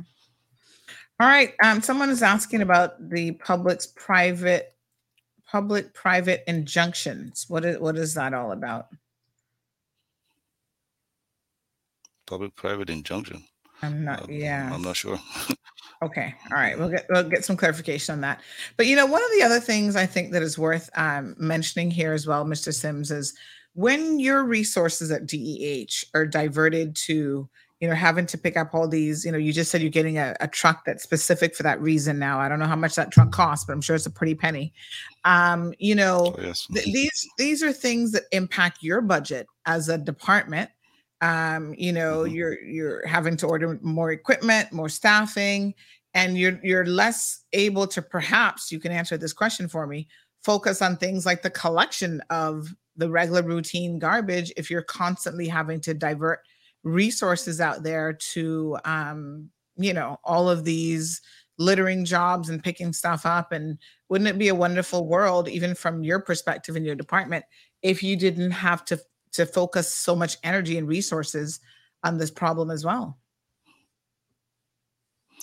Well, um, you know, uh, um, uh, yeah, it's it's a lot to juggle, but at the same time, I do have um, separate people for, for, for separate functions. Um, mm-hmm. the, you know, we have the environmental health section um, and officers who deal with um, these sort of um, derelicts and, and, and, and abatement notices and investigations. Then you have the collection crew um, who go out there and collect these, you know, derelict vehicles and stuff like that, and, and your household garbage, a different set of people. And uh, unfortunately, I've just been blessed with a, a few more people um you know that I had on board so to assist with with, with all of this, so uh, I'm not doing too bad at the moment, but um, we're busy, yes. And you know, as as I mentioned earlier, just got some new trucks coming in. There's another one just arrived um last night, so we have equipment coming in um to keep up with all the collection. But what we want to, to ensure though is that people understand what this litter campaign is all about, is that we want everyone to take responsibility for their own litter. Um and sometimes, you know, we you, you and I say this time and time again, just to, just to mm-hmm.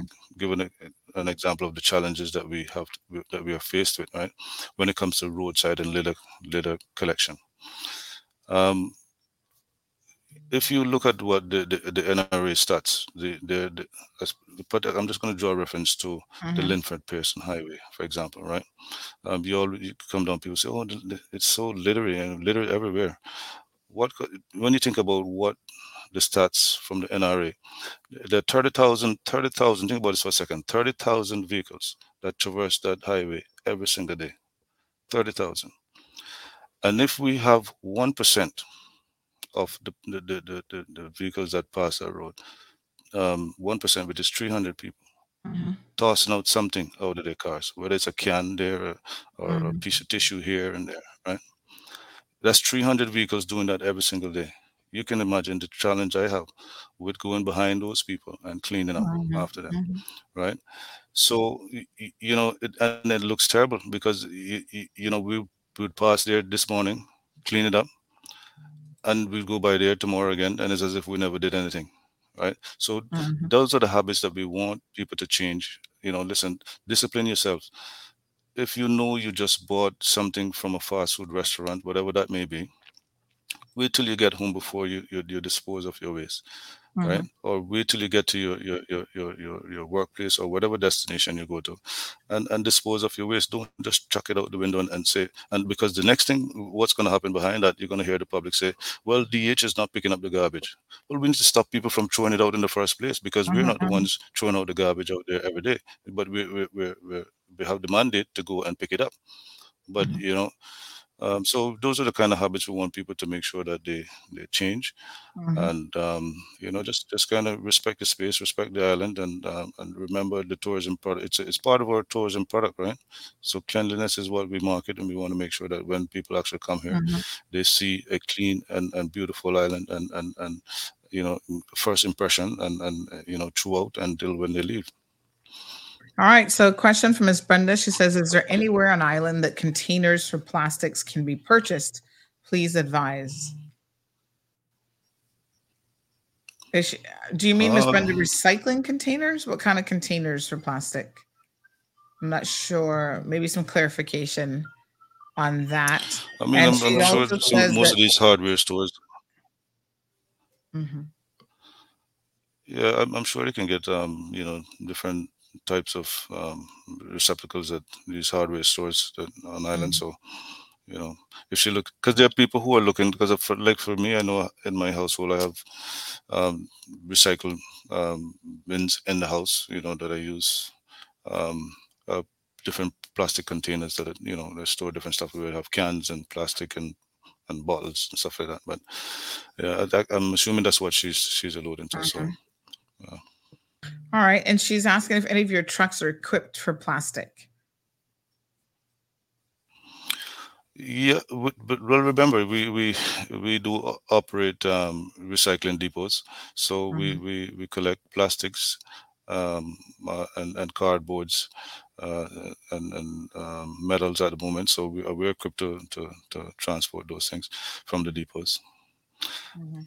But, you know, I also want to take the opportunity to encourage people to also use the depots, because in every in every district, there are depots mm-hmm. um, that um, they can they can take their recyclables to. Can and, you remind um, us of where, where those are? Well, um, and we have Bordentown uh, by the, the police station. Um, and then we have Foster's at the countryside. We have an East End right by the playing field. We have a north side uh, by the the Civic Center in north side. Um, we also have in, in Georgetown, we have Bar Camp, uh, Foster's Food Fair, um, Kirk's on Eastern Avenue, mm-hmm. and uh, Kimana Bay. And we also have one in West Bay uh, by the, the playfield uh, in West Bay. So there, mm-hmm. there, there, you know, there's there's enough where people can actually take their recyclables to um, in one of these mm-hmm. locations. I encourage people to do that, because we want to let people understand that we are big on recycling, we are doing recycling, and mm-hmm. we want to make sure that they play their part as well to, to participate in this venture with us. Mm-hmm. So um Mowbray DeCosta says, no fines given to cars that litter, no police on the road. So this is now where the community, I think, uh, Mister Mowbray needs to come together, because the police can't be all places at all times. D E H can't be all places at all times. But, you know, we all see things, whether it's somebody throwing a cigarette lighter, uh, cigarette lighter, cigarette out the window. I mean, recently I witnessed someone throw some plastic, I think it was a plastic bottle, out of the window right in the Savannah area right in front of me. And I have a dash cam in my car. I pulled the dash cam details and sent it to the police. And that's what you got to do. Everybody should start yeah. driving around with dash cams. And when you see it, you say something. I mean, I, the other day I was shocked to see someone, but unfortunately the back camera couldn't really grab um, the footage in the right way. But this person was driving behind me, and I could see them with an open bottle of liquor in five o'clock traffic drinking. and we wonder why we have so many accidents on the on the highway. But folks, you know, as good citizens of this country, there are going to be times when we see something, and it's our responsibility to um, to speak up. If you've got derelict, you know, lots in your community, and someone who won't, you know, keep their house, uh, their yard, or their property tidy, contact D E H, have them issue that abatement order, because I'm telling you from personal experience, they will do it. And the place will get cleaned up. And, you know, you just have to be vigilant and stay on top of it, um, because it's easy to sit back and do nothing. I know that it requires some degree of work to actually be the change that you'd like to see within your own community. Uh, Miz Brenda says, can you teach your garbage collectors to treat their bins and receptacles with care and respect? That's the least that they can do, not destroying them. Yes, uh, you know, I've been constantly talking to the team about um, these kind of complaints, and, and we are getting better. Um, you know, we, we've seen where people used to complain how we used to throw down their garbage bin and, and they blow out in the roads. Now we, we, we've actually got the teams actually placing them back in the receptacles when where, mm-hmm. where they are receptacles. Uh, yes. So, you know, we, we, we're improving. Um, so hopefully we, we, she should see some changes um, in that. Yes. All right. So we're going to wrap up here. Mister Right. Sims did say that he does have to go. So just one or a few more comments. This person says um, they sent some pictures earlier of an area that I think it's, they said it's the east side of Smith Road prep school parking lot. This has to stop. There are actually people there um, who are, um, I'll show you the picture, who are dumping at that location. I can also pin you the location so that you can see exactly where it is, uh, Mister Sims. But they said simple solution, an impound lot. Cars are towed by government or private contractor, and you have to pay to get it back. Is that something that is being recommended or is on the books in any way?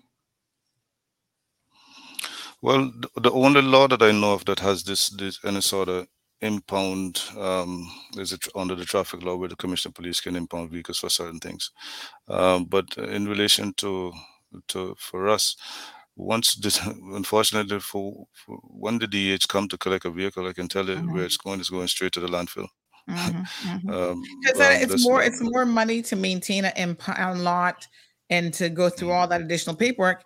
Um, just get straight to the point. K- keep your vehicles in order. Keep them on your private property. And if you don't, we're going to dispose of them, and you're not going to get your vehicle back. And that's the end of that. Yeah. Well, that's how the D H operate once we get involved. Mm-hmm. um, because the thing is, when you think about an impound lot, you know, we could be, it's easy to say, yes, let's create an impound lot. Mm-hmm. But then you got to look at, okay, so what are the repercussions of that? We are now mm-hmm. going to be um, having these derelict vehicles harboring roaches and rats and everything else mm-hmm. in, in one and another location. Area that you that gives you cause of concern to complain about. Yeah, and I say, oh, oh, well, you know, it's over infested mm-hmm. and all this sort of thing. So we have to be mindful about what, you know, the things that we say we want, but then you have to look at the the, the, the consequences, the implications of, of, of that. Yeah. That. So Miz Marva says, good yeah. morning. All the government can make changes uh, by simply revising laws. Laws can solve many of these issues. Revise laws, start writing mm-hmm. tickets uh, in the legal owner's name and fining them. If it is a foreign national that's on a work permit, tickets as such could jeopardize their work permit renewal. Um, if they're Caymanian, unpaid fines will start incurring penalties that could be and not limited to a warrant for your arrest. Until we start holding persons responsible for their actions or lack thereof, then they will. And unfortunately, Miss Marva, he ran out of space on that one. Um, but I mean, we get we get the idea uh, in terms of enforcement. So uh, Anita says it would be helpful if D E H did a litter pickup before cutting the veggies. Um, they simply cut they simply cut litter products into multiple pieces, making the situation ten times worse. So this is when you guys, I guess, are, but is that D E H that does that, that cleans up the side of the road?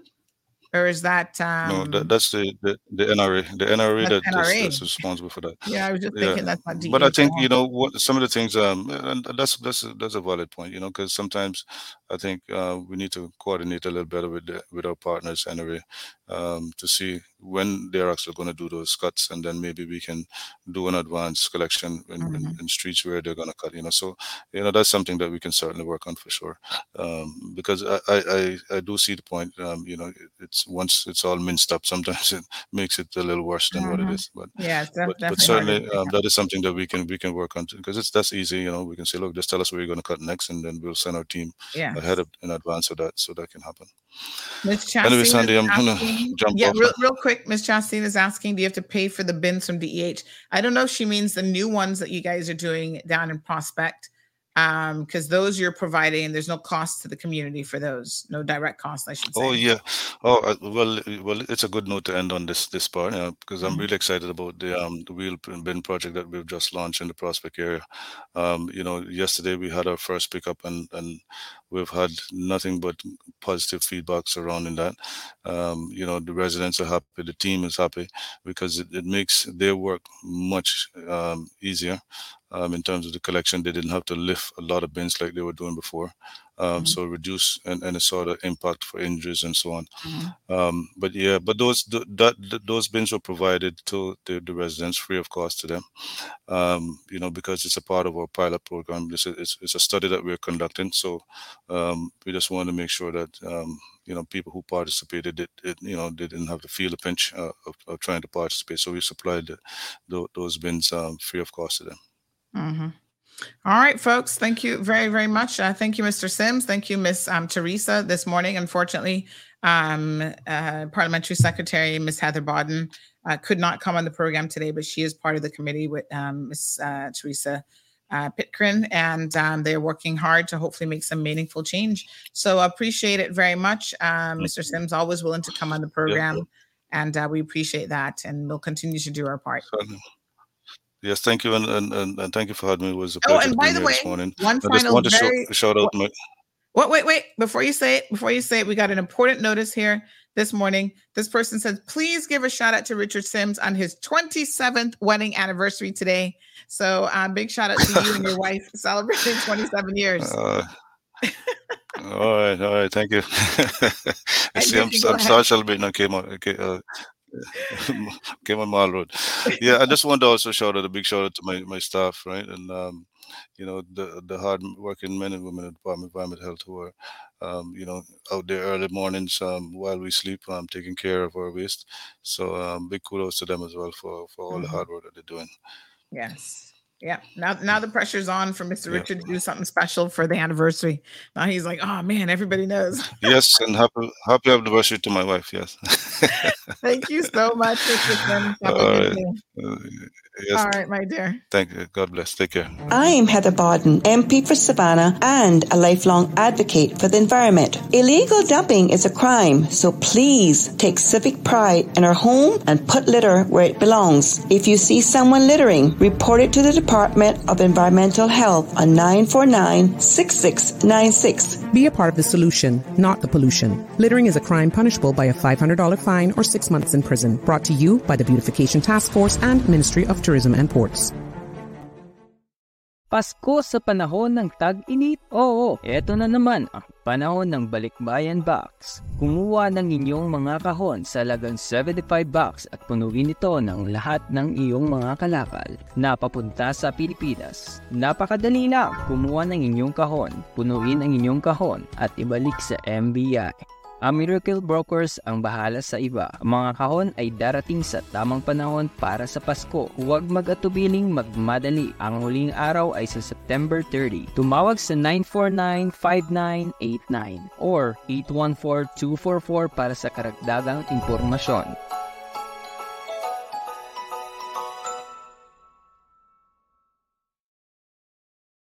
All right, folks, welcome back. Everybody said, boy, you put Mister Richard on the spot. His wife, Ingrid, gonna have to get one nice little present tonight. Uh, twenty-seven years. There you go. Uh, big, big numbers there, folks. Double. Once you start getting into the double digits, uh, congratulations to you and happy anniversary to Miss Ingrid. Hopefully you guys um, have a nice dinner or something planned. Or, hey, maybe you're just going to stay home and kick up your feet and relax a little bit. Who knows? Um, but yes, uh, twenty-seven years, that's a lifetime, honey Jill. Good luck to you and, and congratulations. Happy anniversary. All right. So um, Um, we have a couple recorded segments, including a Cayman Voices segment today that we're definitely going to um, be playing.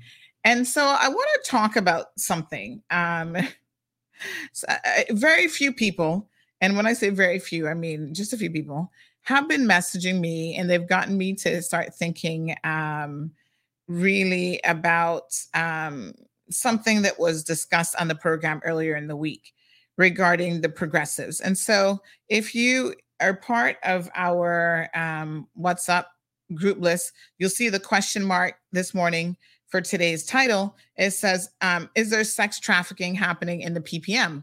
And it's a bit tongue in cheek, but it's also a very, very serious question, because let me tell you, my brain been overthinking this, and I, and I want you all to listen to the logic behind this, right? So some of you felt that I may have been unfairly calling out a particular female M P for her relations with at least four or five members of the progressives um, over the years. And so I want to clarify this, because as a woman, I am very cognizant and very aware. And this is why I even made a, made the point the other day, the way in which people speak sometimes to women and the expectations that people have of women and the way that people treat women is very, very different than their male counterparts. So, you know, a man can go out there and have a million women. He's sleeping with ten different women at the same time. Nobody thinks anything about it. Y'all think he's macho. You think that's a great thing. That's wonderful. You know, blah, blah, blah. Um, if a woman does that, we have a very different word for her. And it's not a nice word. We call her all sorts of derogatory words and so on. So I think that there, there's fairness in the commentary, that, you know, women are definitely judged by a very different standard. And that is unfortunate. That is the world in which we live all over the world. I can't think of a single culture or society where women are not held to a different standard than men. And it is, it is an unfair standard, because men have the ability to go out there and do whatever it is that they feel like doing. And they're just not held to account in the same way. And I think that that's unfortunate. And I don't want people to mistake the comments that were made and why they were being made, and perhaps even how they were being made. Because listen, we, we're talking about culture. It's so interesting this week that we've been talking a lot about culture. What is Cayman culture? This, that, and the other thing, right?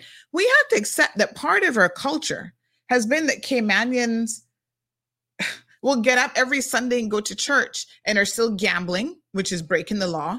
If you believe in the Bible, that goes against the Bible. We're still drinking. We're still fornicating. We're still having adulterous relationships. And that has also been very much a part of our culture. We can't accept culture and only look at the good parts that we want to look at and ignore the bad parts of our culture.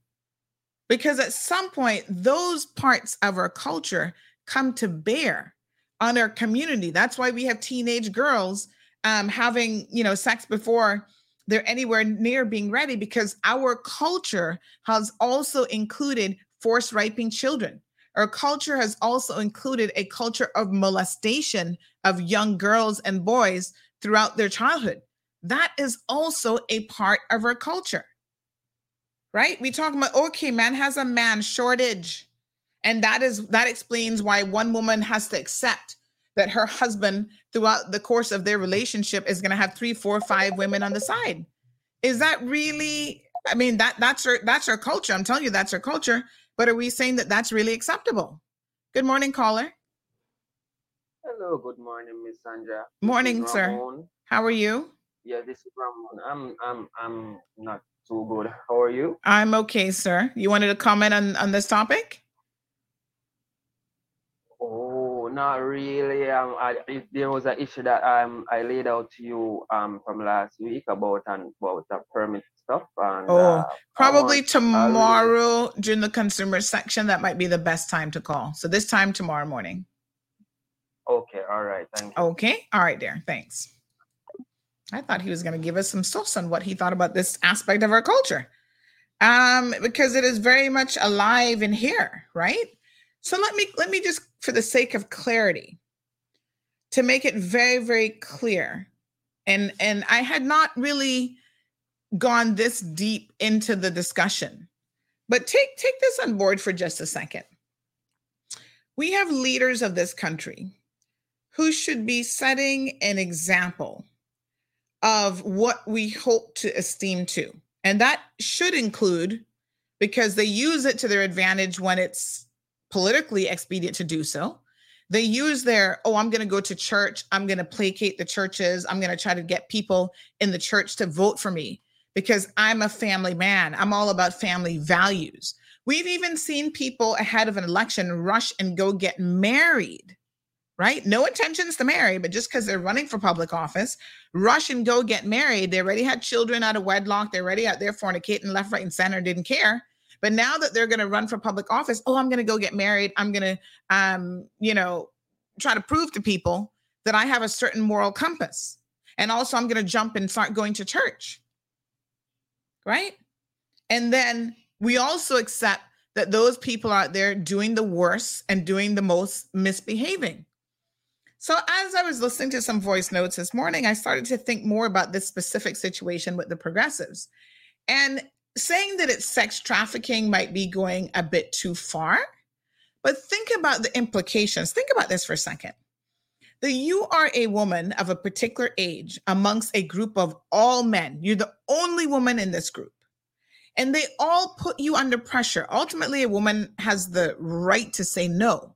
But we don't know the pressure that is being bared or put to bear on this woman from the premier, former premiers of this country, leaders of this country. You know how, how that must feel? And the other aspect of it that we've not really considered is she as an employee of people in that party. She falls under their control. So it's not really a laughing matter. And I don't want to sit here and call her any disparaging names and put all the blame on her. I think at some point, every woman has got to say enough is enough. But I think we should also be cognizant of the fact that if you were in a workplace and you had all male bosses and the culture of that workplace was that they felt like they could sexually harass you, that they could use you, and you felt the pressure to just give in. Well, that's not a good position, and that's not fair either, right? If this was any other organization, she would have a lawsuit for sexual harassment. So let's let's think about it from the perspective that maybe she is a victim and not the villain. I'm not trying to villainize her, but have we thought about this? It's the same situation when people say, oh, well, you know, why somebody going to bring up a, um, a a lawsuit of, you know, tw- uh, from twenty something years ago. It's because twenty-seven years ago, that person had a lot of power and the victim felt powerless to speak up and to do anything. So if it took them twenty years or twenty-one years to finally find their voice, I'm, who am I to question that? Who are you to question that? I don't know. And you have to also remember the context. Things were a lot different, a lot worse twenty something years ago when it came to women's rights and women's ability, even for sexual harassment, rape, sexual assault, all of these things, to feel like they could actually speak up on these issues. You know what would be the proper thing to do? And I, I'm going to take it a step further and demonstrate to you why this is a problem. Don't focus on the details of how many people she slept with in the party. Focus on this. Why does the party not have a policy in their constitution, both in writing and in practice, to protect women of the party? No one should be fraternizing at that level in the party. I get it, former premier. You can't keep it in your pants. I understand it from a logical perspective. Go outside of the party. It should never be allowed. It should be against the rules. Your party should stand for more than that. And the fact that it doesn't says more about you all as leaders of this community than most people are willing to admit. Now, think about it in the broader context of how these men obviously think, right? To engage in this kind of behavior and see nothing wrong with it at all. That is why they never speak up about sexual assault in this community. That is why we can't get a sex offenders registry, because of the caliber of people they are and then the behavior that they themselves engage in. Hmm? Listen, listen carefully now. That is why they have never moved the needle on sexual harassment legislation. It is only finally now under this government, and only because really it's the premier who's pushing it, that we can finally have a glimmer of hope that before they get out, they're going to pass sexual harassment legislation.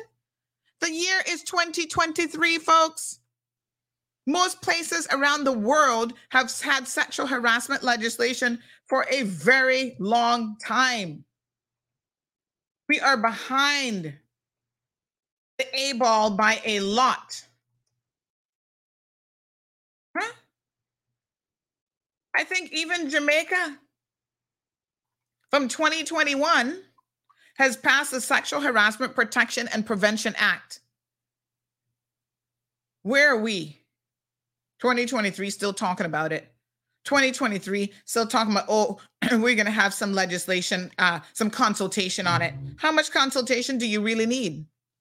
Everybody else has done it already, practically, except the most backward places in the world. So at least you could look to what they have done. Now they've got a track record of what it has it worked, has it hasn't worked. You know, we've got the benef- benefit of being able to dissect the effectiveness or not of all of these things in their environment. But you see, our leaders don't care. They have demonstrated their lack of concern for protecting women. And this is but one example of how they have used and abused a particular individual. Hmm. I didn't really think about it this far in my head until someone brought me the conversation and said, well, you know, Sandy, um, we're, we're making her feel bad. We're making her feel a particular way. And I said, hmm, I, I don't want people to misunderstand what I was saying. And the purpose of me bringing it up in the first place is not to just talk about somebody's personal stuff, because there's more than that going around in the community. It was to say that she was actually being controlled and used by them in this way, which allows them to exert additional control over her politically. And that's important to recognize. Don't discard that. So that was the initial point that I was trying to make. But as I thought about it more and I mulled it over more, you know, these additional considerations came into my head. They should be ashamed of themselves, to be quite frank and honest. Right? They jumped on the, the you know, the whole thing with McKeever Bush multiple times happened during their partnership with him, from the casino incident in um, Seminole, Florida, and Miami, Florida. They said nothing about it. They did nothing. They refused to do anything. When he was when he assaulted a woman, they refused to do anything. Why? Because, like he said, and he has called them out before, he said, don't have him open his mouth on the track record of m- other members of the L A, because he knows a lot of them have done similar things. They just weren't arrested, and there wasn't a video of it. But a lot of them are wife beaters. They abuse their wives. A lot of them talking to underage girls. That's why they don't want that sex offender registry, because they'd probably be on it. You understand? So we need to clean up our act in more ways than one. And it is it is unfair. I agree with this aspect of it. It's unfair to seemingly put the burden on the woman to be the one who's going to say no all the time after all this undue pressure. Her very job might depend on her saying yes or no. If she refuses, and somebody said, don't forget the underage boys too. Yes, yes. And we know which M P's involved in that. But her very job might be on the line if she refuses to have relations with these people. Do they not see that? Do they not see from her perspective how they are victimizing her? You know, we have assumed she might be a willing participant, but how willing are you when you have this? This is, this is why sexual harassment legislation is so important. How willing are you when you have people in power over you, trying to force their way on you, their sexual desires? It's not always easy to say no to those individuals. Uh, are they going to not allow me to run again with the party? Are they going to remove me? You know, that's that's her job. That's her livelihood. Hmm. It's a very, very unfortunate um, situation, to be quite frank and honest. Really, really unfortunate. Miss Brenda says, I smell some lawsuits coming down the drain here. Peace out. I can assure you, we've talked about it before. And when you know what you're talking about and you know what's truth from what isn't, you can't sue somebody for the truth. We all have our opinions, but the truth is also the truth. Right? No one is speaking things that are not factual. Hmm. If if we could only really, really, really speak the truth in this country, I feel like we could move the needle a lot further than it has been in a lot of these social ills. We check out when the truth is being spoken. Oh, no, no, no. We can't call them wife beaters. Yeah, okay, because you beat your wife. What else would you like us to call you?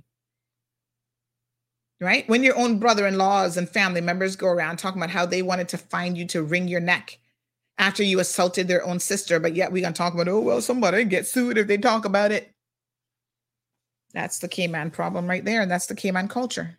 And that's what keeps us exactly where we are. We're only going to ever advance so much, folks, because we're more concerned about what people are, are you know, publicly thinking or saying, and who's going to get sued for telling the truth. That's Cayman culture. You know, I want to talk about Cayman culture. That's Cayman culture. And that's why children have no protection in this community, why women have little to no protection in this community either. Uh, Garrett says Cayman politicians have always been the kick the can politicians. They do it for everything, including their own retirement.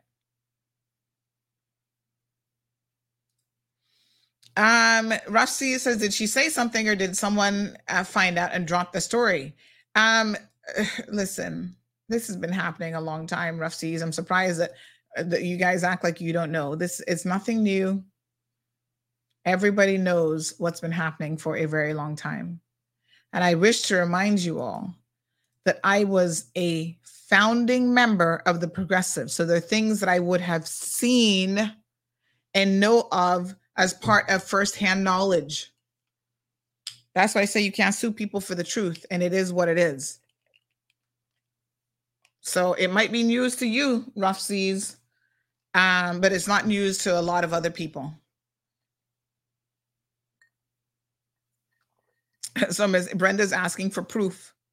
You, you think the person's going to deny it? You actually think there's going to be a denial so that we have to provide proof? Wow. Wow. As many people that, as know, I would, su- I'm surprised that people are asking for proof. Really? Y'all want proof? Wow. That's interesting. Um, Cameron says, tell them to buck up and dry their tears. We done moonlighters. We don't need cowards either. Miss Dawn says no one should be subjected to that kind of behavior. And the fact that, you know, we talk about, oh, well, we want proof. Yes, I'm sure y'all are sitting back saying, well, this rape victim who's come forward, we want proof too that she was raped. Well, the court of law will have to deal with that. It is a criminal case now. But this is always the case when, when people come forward and say that this is what they have been subjected to. Well, you prove it. You're the victim. Prove it. Prove that it's happened. Prove that you've been under undue pressure to be in relationships with these people. I can assure you, Miss Brenda, none of it was hidden. Friends, family members, everybody knows. So it's not like it was a top secret. Maybe some of y'all just don't know, but hey, it is what it is. Rough Seas, that says that's news to, to them. Well, wow. It's news to me that it's news to you, but okay. Um... Let's move on. So Cameron says, um, are we going to call out one of Kenny's billboards? I don't know what to say about it, but anyway. Um, yeah, Rough Seas, don't misunderstand what I'm saying. I think I still think you're mistaken. You're saying, oh, they're all adults. Adults can be subjected to undue pressure. Adults can be subjected to sexual harassment in the workplace. That's what why sexual harassment legislation is so important. Adults can be subjected to rape. Just because someone is an adult does not mean that they don't need any protections or that they are not themselves victims. Good morning, caller. Good morning, Sandra. How are you? Um, I'm good. Um, I just want to catch on that thing about culture.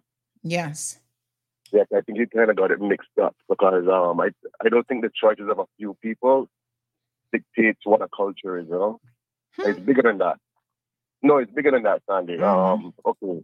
But is it really culture a few people? Tra- is it really a few people? No, no, no. Well, few compared to everybody else. Um, but we import a lot of that um, kind of behavior also. But mm-hmm. what I want to say, I believe Cayman deserves better than that when it talks about culture. Our culture is turtling and seafaring mm. and stuff like that, you know? Being, um, because by what you're saying, if that's our culture, it's like Sodom and Gomorrah, you know? Well, what Everywhere, I'm saying is society, we need to be honest. Society, yes, but we have things going on here that is under the rug. Mm-hmm. I can I can surely attest and agree with that, but um, that doesn't mean it's our culture. Are you, but what what defines culture? What makes it? What? How do you define okay, something as culture? Culture is enshrined. Okay, culture is from the beginning, enshrined in history. Is what built Cayman. I'm sure that um, sleeping around and that didn't um, build Cayman. You know, vagabond and stuff didn't build Cayman. Um, the seafarers and the people of turtling, um, touch roping, uh-huh. um, our dance, our foods. That's yes. our culture. That's culture. Yeah, but the bad it's things not, are part of your culture what, too. Okay, yes, we have bad parts, but that's not culture. That's just bad part. Okay, it's like getting that. Okay, our culture is in paper, right? It's all mm-hmm. written what our culture is supposed to be. Okay, mm-hmm. it's like you buy a T V and you get an instruction. And if you don't read the instruction properly, you're not going to operate that T V in the way it's supposed to be operated. Mm-hmm. It's just like the Bible. The so Bible's you're, you're, you're saying that culture can only be good things? No, no, no. Don't twist my words. I'm not telling no, you. No, I'm asking. We have, things, we have things in our... Um, way of life that is not right, uh-huh. but a lot of stuff that you call culture that is not culture. Oh, okay. You know what I'm saying? And if you ask anybody, and you know within yourself, that's not culture. No, I actually culture believe that that is our culture. Our seafaring, our seafaring, our turtling, uh-huh. our way of life back then. That's our culture. That's what we celebrate at our heritage days, at our Pirates Weeks, at um different. And, and, and speak, speaking, of, speaking of Pirates Week, you say no, that well, that's I don't believe in that. Well, you just no, you no, just I, admitted that that's part of our yeah, culture. But pirating. No, no, no, I didn't admit it, but we have that enshrined in our culture that we use to make money. It's commercial. Okay, can I practice pirates in the Cayman Islands? Never going to happen unless I'm going to jail. Any part of, if you go in a dictionary, look at what a pirate is. Mm-hmm. You cannot practice that. But yet, for the last forty umpteen years, we've been celebrating it. But it's called really Heritage Day. Well, somebody right? said heritage is not the, culture, so this is very no, but no, no, but um, at the Heritage Days, uh-huh. they don't practice piracy either, do they? Unless they would all be arrested. There's nobody raping, looting, and um, shooting at the Heritage Days. Uh-huh. It's just called Pirate Week, and they're trying to stay off of the seafaring times about Blackbeard, the pirate, and all those kind of people, uh-huh. Mark, um, Morgan, and Derek Morgan, and all those people, but. We don't practice that here, Sandra. You, but you know better than that. We don't. We, we can't. Um, there are laws against this. Mm. So when I say Pirates Week, it's just mm-hmm. talking about a theme, Heritage Day. Mm-hmm. I don't go to the Pirates Week because I'm not a pirate. Mm. I when I when I grew up and I learned what it's all about, I don't participate in that. I didn't mm-hmm. buy food out there no more. I didn't need to change the name mm. because I can't celebrate what I can't practice. It doesn't make sense. That's that's that's we call an oxymoron. Mm-hmm. Doesn't work. But I'm just calling to say what mm-hmm. you're saying about heritage. That's not what heritage. That's not my heritage. I don't. I don't think the Cayman people appreciate that either. You know. But nobody's mm-hmm. calling it like it is. And this is the cold hard truth. So mm-hmm. I'm just saying it mm-hmm. as I as I see it. Okay. I'm a proud Caymanian, and I don't think that's what my heritage is. Or that's my Mm. generational heritage that we come from. No. Mm. All right. There are things here that's not right, but mm-hmm. that's not heritage. Mm-hmm. All I, right. I Thank appreciate you. It. Thanks very much. So, I mean, this is this is a very, very interesting um, question. What is culture, um, and what is more specifically our culture. So, um, you know, you don't have to celebrate any of those things, but they, if they're part of, here's one definition of culture. Culture is how a society lives. Culture includes education, laws, celebrations, food, religion, habits, and customs. So I'm talking about our habitual behavior. Someone says heritage is not culture. Heritage is history. Culture is now. Another person says, amen to that caller. We not celebrating Um, Pirates Week. And yet a lot of Caymanians will tell you that Pirates Week is part of our culture. So what is what is culture? Here's another definition. Art, drama, dance, attitudes, beliefs, language, customs, rituals, behavior. So when I'm talking about behavior and the customs that we have, faith, religion, food, that all encompasses culture. Hmm. Crime. That's part of the culture. Remember how we had some guests on um, not that long ago who were talking about in one of our Caribbean um, segments that um, the, the, the culture of the country changes. And so does the crime. And the culture changes when certain people become part of the community. So we were talking about Turks and Caicos and the Haitian communities and subculture that comes in, it becomes part of the broader culture. And it has an impact on everything. It has an impact on the food. It has an impact on the crime rate, on the social morals, what's acceptable. I'm not saying that every single Caymanian who's out there is involved in extramarital affairs, is, you know, fornicating and doing all this kind of stuff, because religion and going to church and believing in God has been part of our culture as well. So social behaviors, but we also have to be honest. Some of our seafaring fathers who we say built this country, and we respect them for that, were some of the most unscrupulous men, having children all over the place, and y'all don't know it until you go and get on twenty-three and me and ancestry dot com. All of a sudden you're filing, finding siblings all over the world, and you're trying to figure out, oh, but Papa never told me that he had no child all the way in New York. Or in Europe, he never told you, but that doesn't mean that that's not the reality of the situation.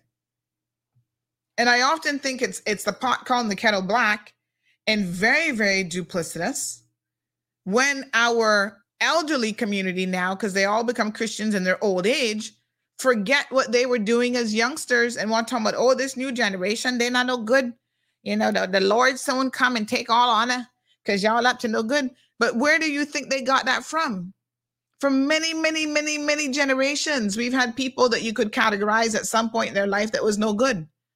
And some of y'all don't even know who your father is because your father is actually your uncle at the same time. That that has been the reality of Cayman. So we can't dismiss it. How much of it we're willing to really talk about, I mean, it's up to y'all. But I'm saying that is also part of our culture and heritage.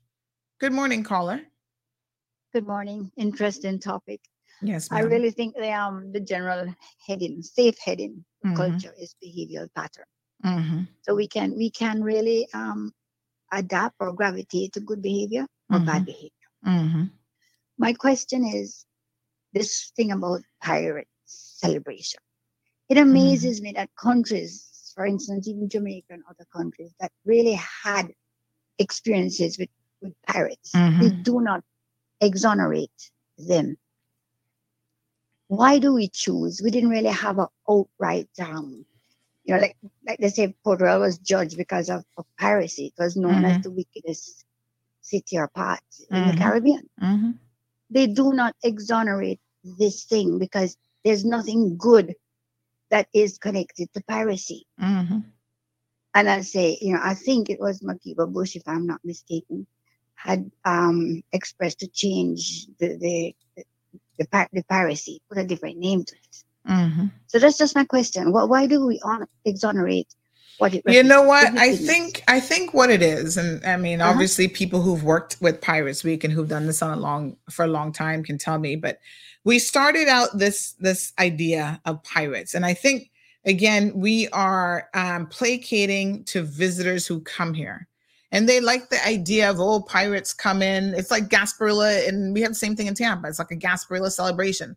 They come in and they they take the the coming off the water and, you know, the the um, booms and whatever with their swords. And so it's a production. It's a whole uh, romanticizing of piracy.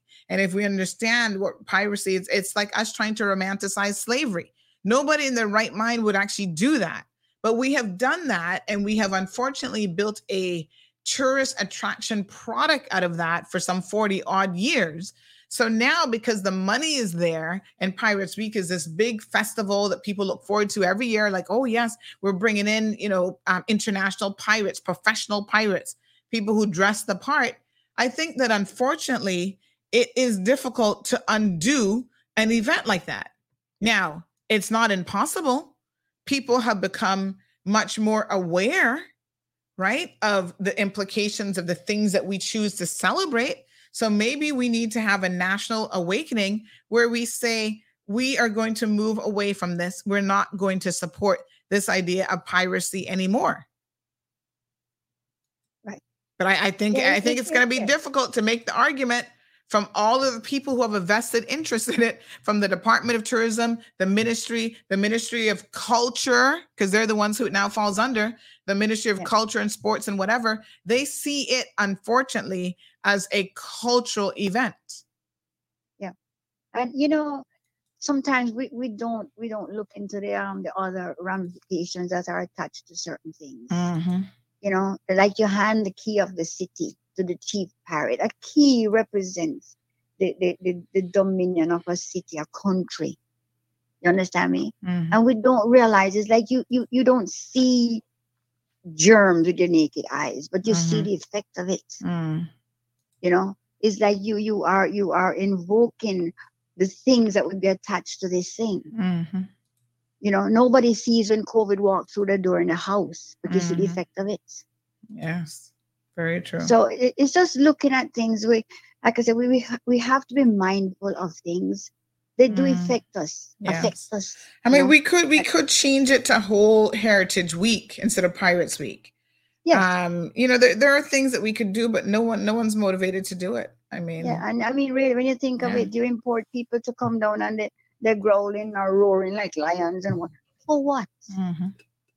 You know, and there's nothing good connected to piracy. Absolutely nothing. You can find some other way, another beneficial way of culture then. Yes.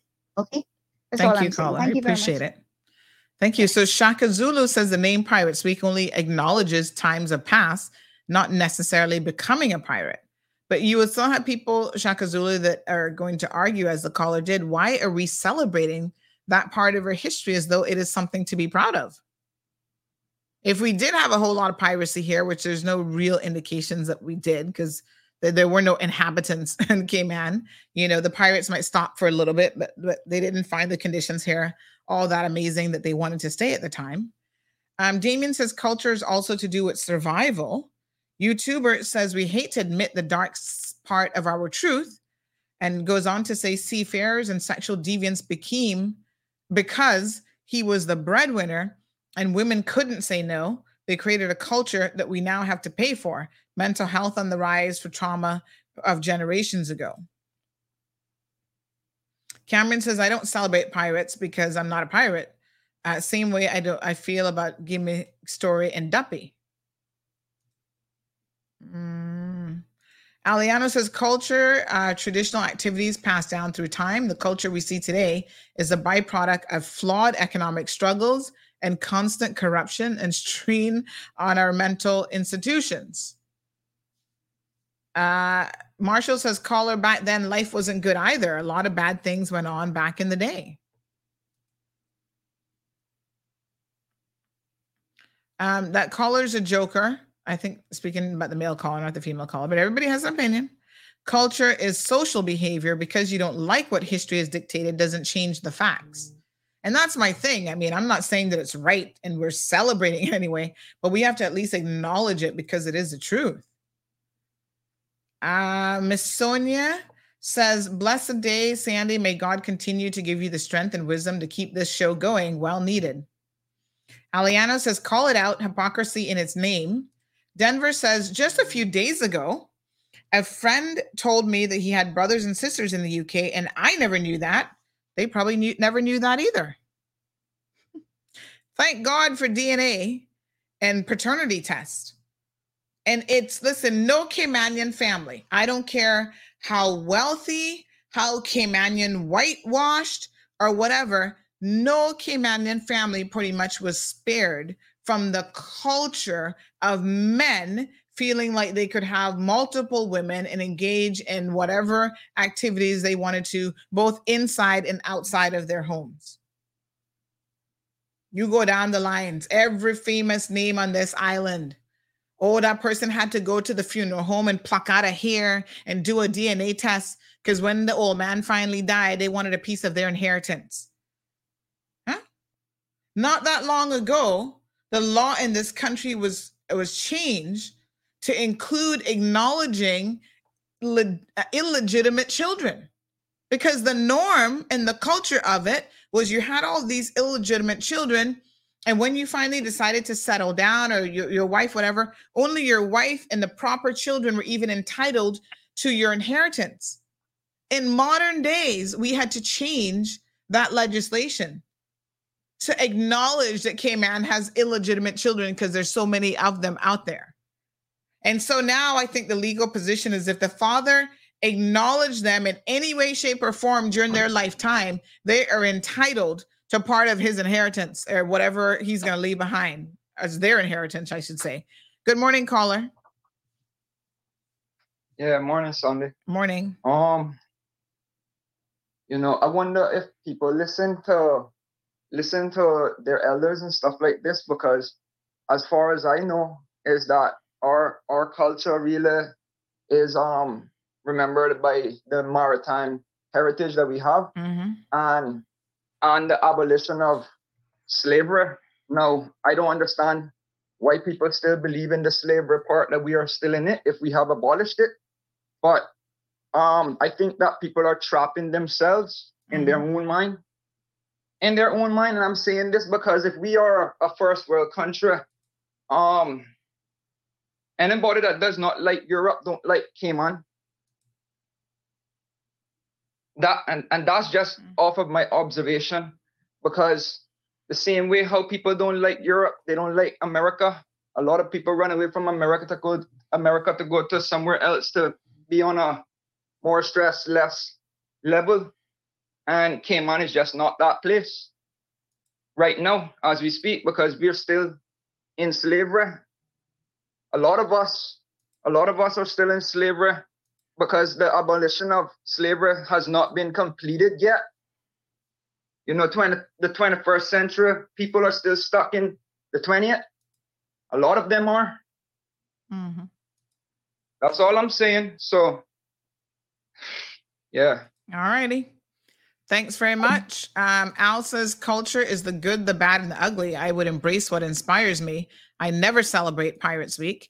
Jackie says culture will also change with generations, ideas, customs, social behavior, norms, values. We may be Christians, but not burning witches. Um, Darlene says that must have just been about being a boost for our tourism. And that's exactly why Pirates Week came about. Sonia says, blessed day, Sandy. Oh, sorry. I think we read that one already. My apologies. Um, Uncle Daddy, what? Yes, Cayman detailing. That's the truth. Siobhan says, yep, hypocrites doing the, the biggest sin when they weren't saved, but as soon as they're saved, they forget all about what they did while in sin and point fingers with their holier-than-thou attitude when they not know better. Make me sick. Shame and scandal in the family, says Debbie, and every single family in Cayman pretty much had it. Barbara G says, I finally got to hand it to you, Sandy. Have them face the facts. Mm-mm-mm. What a mess. Um, Shaka Zulu says, think of how Mexico celebrates Day of the Dead. It's simply part of the past and not necessarily promoting death.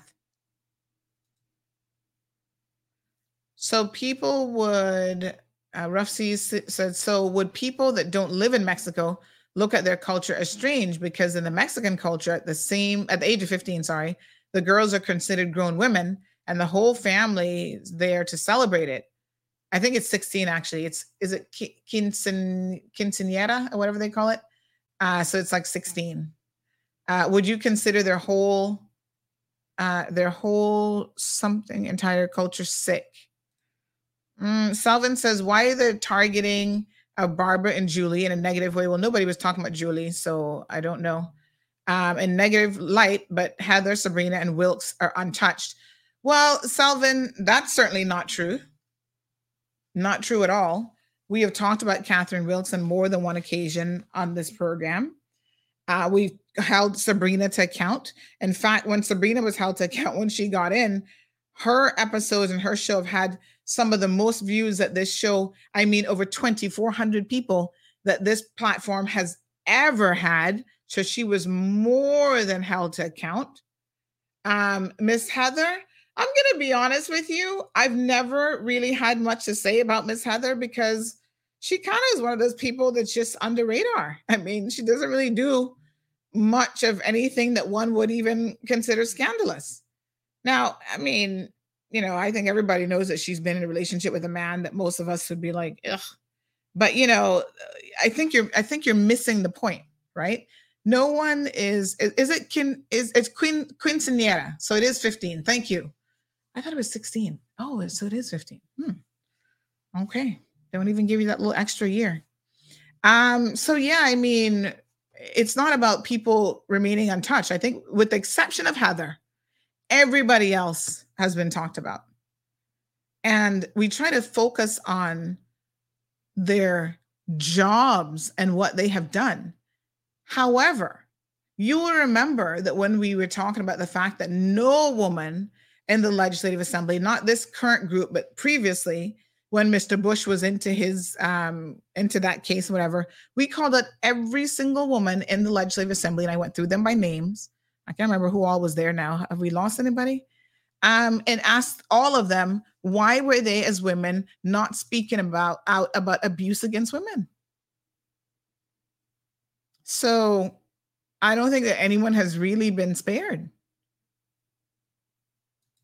Now, you get highlighted more. Let, let me put it this way. The points that we're talking about this past week about corruption and how these parties work and how these groupings work, right? The conversation that is relevant to that is how a woman who is part of this group is being used in different ways by those individuals. And some may even go as far as saying having this undue pressure exerted on her for the political expediency and will of the P P M. Show me which other woman that we know about, and this comes down to the facts of a situation, that that same example could be utilized. The problem is I can't call them out about this if it's not happening with them. It's pretty, it's pretty straightforward, right? It's not, it's not, listen, if Heather, if Heather Baden, heaven forbid, was known to be in any sort of relationship with people in her group, she would be called out in the very same way.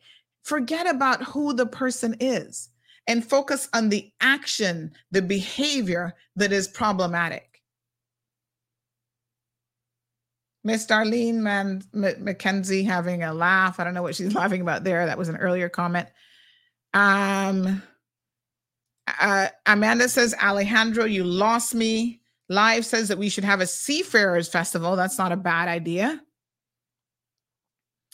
Um, Aliana says, oh, you bet if the what xenomorph got a big booty in a make it in mid. What? What on earth are you guys talking about? Okay, so it's fifteen years old. So it's the quinceañera. What would, yeah, quin is fifteen. Um, what a hot mess. Uh, I belongs to two of my mama and my, I belongs to my mama and my daddy, says Miss Darlene. Uh, kin, yeah, okay. All right, so listen. You guys, um, uh, Blair says we can all be mindful, yes, but some things don't have to change. If you have a problem, keep scrolling, as they say. Fair enough. People are free to celebrate what they want. If pirates uh, bring you back to good childhood times, then you celebrate that with a little R and be happy. I mean, like I said, it's now an ingrained festival. So I think, you know, um, like it or not, it's been around for what, forty something years. So there are a lot of people, as Blair says, that will have fond memories of it. They've spent their entire lives growing up, going to Pirates Week celebrations. You see the old time photos of that. And so it is something newer that has become part of our culture. Hmm. Uh, Marge Lee says, Sandy, it's important that we differentiate between culture and heritage because culture is ever changing. And those that want to get rid of our heritage will use the story of ever changing culture to get rid of the Caymanian heritage. This is a very good point. Thank you, Miss Marge Lee. Um, to erase our heritage is to get rid of what is truly Caymanian. I love that. I love that. Yes. Point taken and accepted. Uh-huh. And there is a difference, in fact, between your heritage and your culture. They're intertwined in a way, but yes. Um, Cameron says, just because we don't hear it from Sandy doesn't mean that the bushes along the mall road don't speak. Uh, Sandy, good morning, says, know what's sad? Report these disgusting supervisors and team leaders who use their positions to be pushing their private parts and touching women in the workplace. And the companies do nothing about it, just to hold a contract. Instead, the women get treated like they are in the wrong. Once again, we need that sexual harassment legislation, and we need it to have some real teeth. And we need a cultural change. We're rubbing up against women and touching women in a sexual way in the workplace is not something that would ever be acceptable. You know, a couple years ago, the Compass, um, there's a lady there, she's since left. She was, I think, the publisher at the Compass, Miss, um, oh, I can't remember her name now. But anyway, they did a whole series on sexual harassment. And the the let me tell y'all what brought her to that point. Y'all are going to be shocked when I tell you this. The reason why she did that is because an individual who was running for public office, who did not get in, so you do the math, they decided that um, they were advertising for a talk show host to join Woody, I think at the time. No, no, it wouldn't have been Woody because he was gone by the time the Compass took it over. But to join, I guess, um, um, oh gosh, what's her name again? Oh, Barry, right? So they were basically looking for a co-host. And so the person went in to be interviewed, and they actually did something that so offended the publisher at the Compass, she actually reported to the police. Okay? There was a conversation. I can tell y'all how the story go. There was a conversation. Imagine going for a job interview. I want y'all to take this in for a second. This is, again, part of our culture. Because no person in their right mind should be doing this sort of thing. But you go in for a job interview. You sit down and you're talking to someone that you don't even know. First time you're meeting this person. And in the course of that conversation, you decide to start, start talking about your man parts and what you, how well endowed you are. This was not an uh, interview for an X-rated video shoot. This was an interview for a co-hosting position over at Rooster for their talk show. Why would this political candidate fathom and think that that was somehow an appropriate thing to do? This poor American woman who is used to having protections and law against sexual harassment and all this kind of stuff, my dear, she was so shocked and flabbergasted by that experience that she immediately went to the police, filed a police report, because in her mind, this is something that had elevated to a criminal act. Unfortunately, the police didn't think so. They're like, oh, this would be sexual harassment, but oops, no sexual harassment protection in this country, on this little rock, so you're out of luck. And that is why, y'all remember, they did a whole series of stories on sexual harassment in Cayman, sexual harassment, um, you know, it's just it's just astonishing. That was the reason for it. Unbelievable. Okay. So folks, we're going to leave that there, but trust me, um, Al just made a good point there. He's saying that incest is also part of the Cayman culture. I mean, you mightn't like it, but the facts are the facts. All right. It's time for, speaking of culture, it is time for a Cayman Voices segment. You guys know I love these segments. I get to interview people from all walks of life. This particular one, eighty-one-year-old Mister Kenneth Hurlston, um, had I had the pleasure of sitting down with him and interviewing him recently. He was no holds barred. In fact, I had to edit this video a little bit more than I usually do because he said a lot. And we don't do these segments to try to, you know, embarrass anyone or try to make anyone look a particular way. So I had, I edited out some of the more sensitive bits of his interview because, um, you know, these people are still alive, honey child. So it, it is what it is, but he was so entertaining, so interesting. He does not, he doesn't have the energy of an eighty-one-year-old at all. I mean, I just found him to be so amazing. So listen, we have four hundred thirty people on the live stream between YouTube and Facebook. I do not want to see a single one of you log on. You're listening on the radio. Y'all want to talk about we don't have Cayman culture. These things are, are the people who are involved in our heritage, right? Telling us about yesteryear, growing up in Cayman, how it was. Sometimes they say things, it's a little bit rough around the edges, but it is what it is. You have to love your where you have come from, the good, the bad, the ugly, and the indifferent. So sit back, get your apple cider vinegar or whatever your beverage of choice is this morning, get it ready, and enjoy this amazing interview with Mister Kenneth Hurlston, eighty-one years old, from the beautiful district of West Bay. Cayman Voices was a dream that I had for several years now.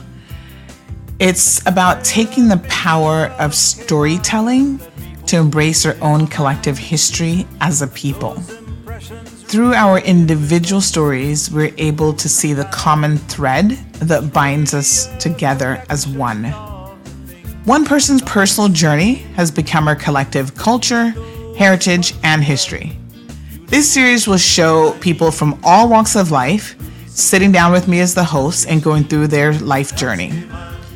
Sometimes there are unknown elements of their lives, but ultimately, we're going to walk away having learned something new with every person that we sit down with.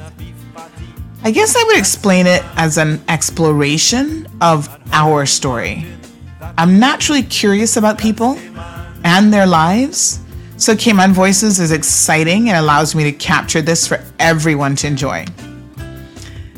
We are seeking out Caymanians, multi-generational, as well as some who have moved here to you know, uproot their entire lives and to make this their home. This dream would not be possible without some sponsorship, and so I'd like to thank the DART organization for stepping up to the plate uh, to ensure that we're able to deliver regular monthly content for our viewers to enjoy. So sit back, kick up your feet, turn up the radio, relax, and listen to Cayman Voices. So this edition of Cayman Voices brings me to the beautiful district of West Bay. We have Mister Kenneth Hurlston here with us, and he's going to tell us about life back in the day when he was a young boy growing up. So um, tell us a little bit, you know, Caymanians can ask who you for. That's always, that always has to be the first question. Who your mama was? All right, I was uh, born here in West Bay. Yes. Um, my mother's name was Iway or Selena Ebanks. Okay. But my father, is, uh, his name really, his name was Cleophas Ebanks. They call him Captain Tom. That's okay. Dalmin Ebanks' father. Dalmin, I mean Dalmin ah, and half brothers. Wow. Okay. Yeah. So yes. His father and my father, different mother, of course. Mm-hmm. Um, that I started out at over there where we was living in the little house out there on uh, Hen- by, by Henning Lane, it's called now. Mm-hmm. There was no road. There was just a track road those days. Right. And uh, I used to started going to school, Miss Isaac School. Mm-hmm. Miss Isaac School was right down on the back off Powell Smith Drive. and we could walk, mm. I could walk, I could stay home till I hear the bell ringing. Mm. And I remember Mama telling me, say, don't go, because them children will pick at you. Mm-hmm. Wait till you hear the bell and then you go straight to school. Okay. My mother used to tell me that and I used to do that. And, uh, yeah. Were you an only child then for your mother? Or? Only child at that time, yes. Okay. Uh-huh. Uh, my younger, my other brother, which is Eugene Hurlston, mm-hmm. he's uh, seven years younger than me. So okay. I was just like four or five them days when I was going to school there. Mm-hmm. And I went to Missus School until I was like six. Mm. And I left from there then and I went to the town hall school. I mm-hmm. think Missus had second primer on A B C. Mm-hmm. And uh, town hall had, just those days, had junior A and junior B. Okay. Which was, was the same thing, but you know. Yes. Anyway, I went from one to the next and I uh, was there in junior A, junior B. Mm-hmm. There for a year. And in those days, it was only six years you go to school. They only had six books. It wasn't like how it is now. You had six books. Mm-hmm. So you start at seventeen, seven, and when you were fourteen, you were supposed to be in in sixth book. Mm-hmm. Then you could, uh, then they had some kind of classes after that, you know, that you could take, but mm-hmm. it wasn't like no more school. That was that it. That was it? That was wow. it. Wow. Yeah. So you were expected to grow up pretty quickly in those days? Oh, yeah. yeah you had to get your things together in those days. Yeah. Okay. And I uh, I stayed there, but one year I didn't, I got out of the primary school, out of small school, mm-hmm. quick, went over to the town hall, which is the library in West Bay there now, mm-hmm. that used to school six classes. And we mm-hmm. had Miss Alal Smith was the was the um, head teacher, mm-hmm. Miss Jenny Wee, Miss Iris, Miss Hope, all of them was teachers in, mm-hmm. in the other classes. Mm-hmm. And uh, I stayed there and worked my way up until I got up to fifth book. Mm-hmm. When I was fifth book though, I was in four, I was fourteen because one year, I didn't really go to school that much at all. Me and Luisito was fishing all year. Okay. And I didn't get I didn't get out of my book, me and Louis Hyde. So oh, oh boy. yeah. Aye. Me and him grew up together like that. So yeah, yeah, yeah. was fishing all year, so we, I didn't get out of my book and uh, and I stayed I stayed in, in at fourteen I was in fifth book. Mm-hmm. So that time I saw I started to see too hard. My I, I couldn't go home to from school. I had to go look for my mother. Mm-hmm. And she was in somebody's ground, crawling on the ground and pulling mm-hmm. bush, you know, mm-hmm. we had grounds trying to get a shilling, or it was pound, shilling, and pence those days. Right, right, right. And I'm trying to get a shilling or a couple of sixpence, sixpence or something mm-hmm. to send me to school. Mm-hmm. So I said, well, you know what, I got to stop and help my mother because wow. I didn't have no father. My father would not really done anything for us. Yes. When I got of that age, he wanted me to come and stay with him, leave my mother, but uh-huh. he wasn't about to help my mother. I told him I couldn't do that. Yes. And through that, he, no, he, he didn't really give me nothing. I had all kind of land. He got rid of that. I didn't get one square inch or nothing anyway. Mm-hmm, mm-hmm. I was worried about that part. Yeah. I stayed with my mother. And yeah. Uh, I, I quit school, like I said, fourteen, then to go to work, to try to help do something. And it wasn't mm-hmm. much work, but to pick on something, do something mm-hmm, mm-hmm. to help her.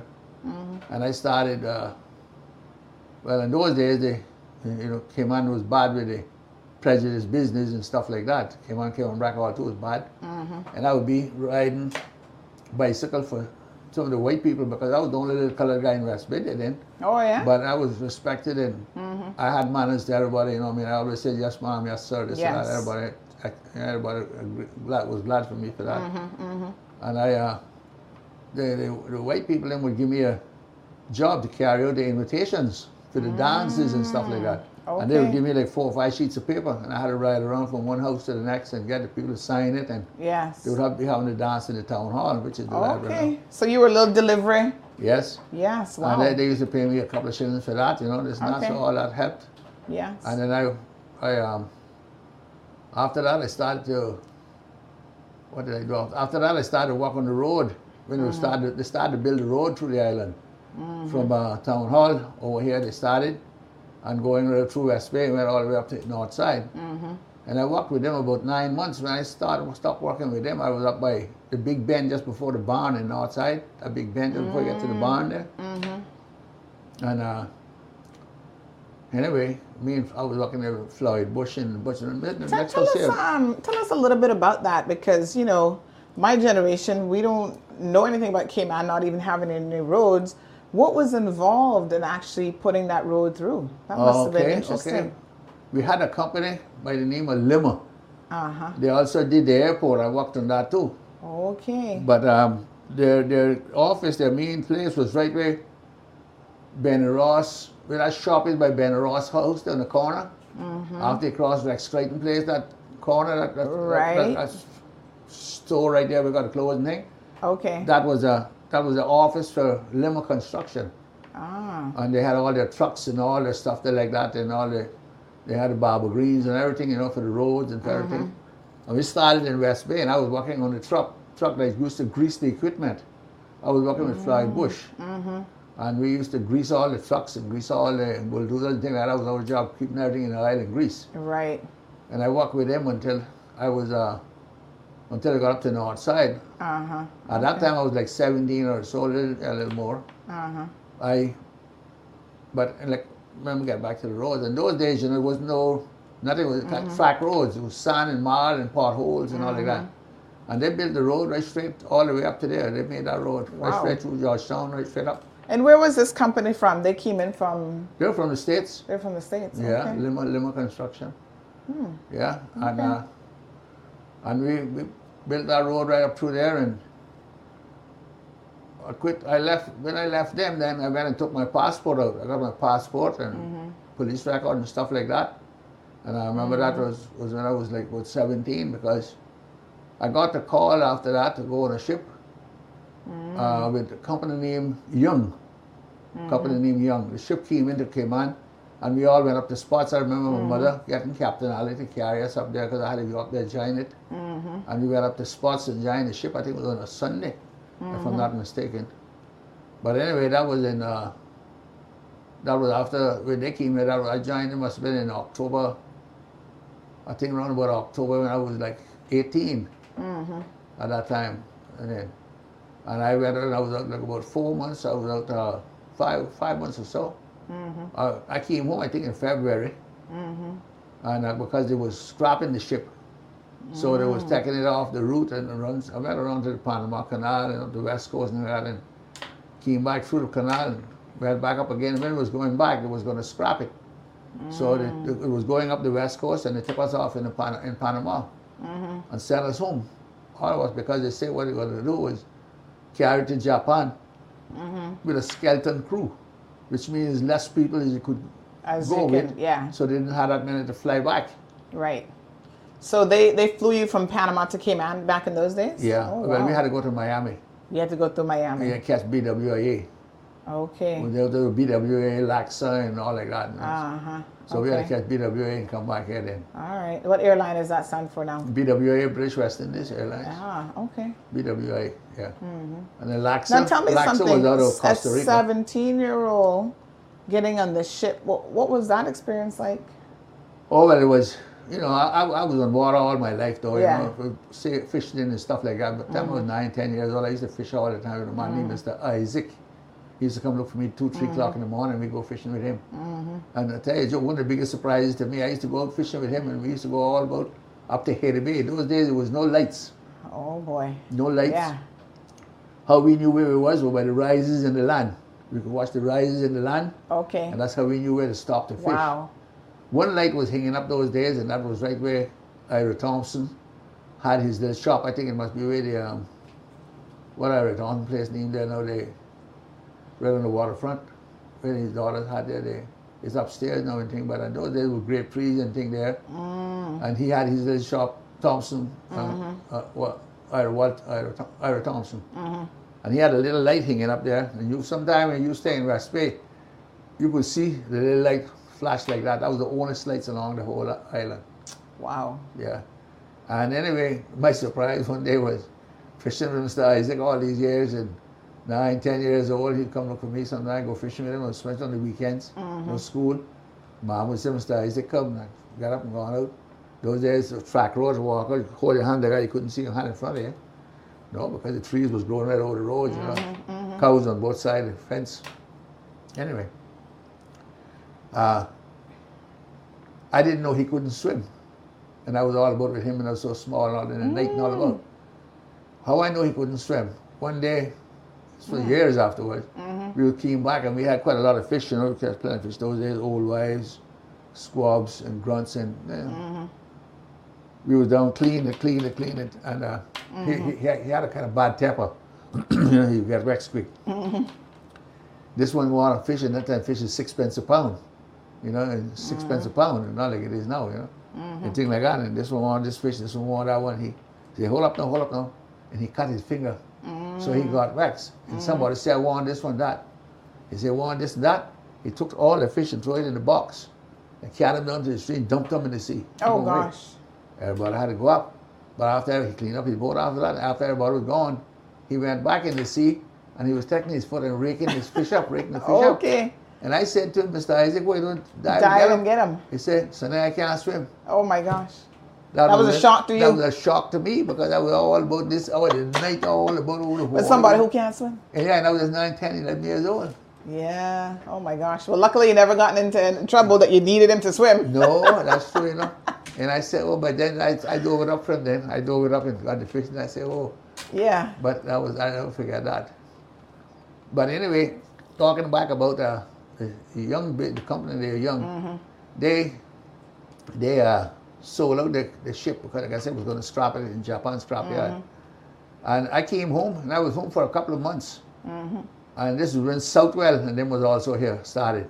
Mm. And this, and then in uh, in sixty, this was fifty-nine, mm-hmm. and I started really young. I came back home somewhere like January, somewhere like the first of sixty.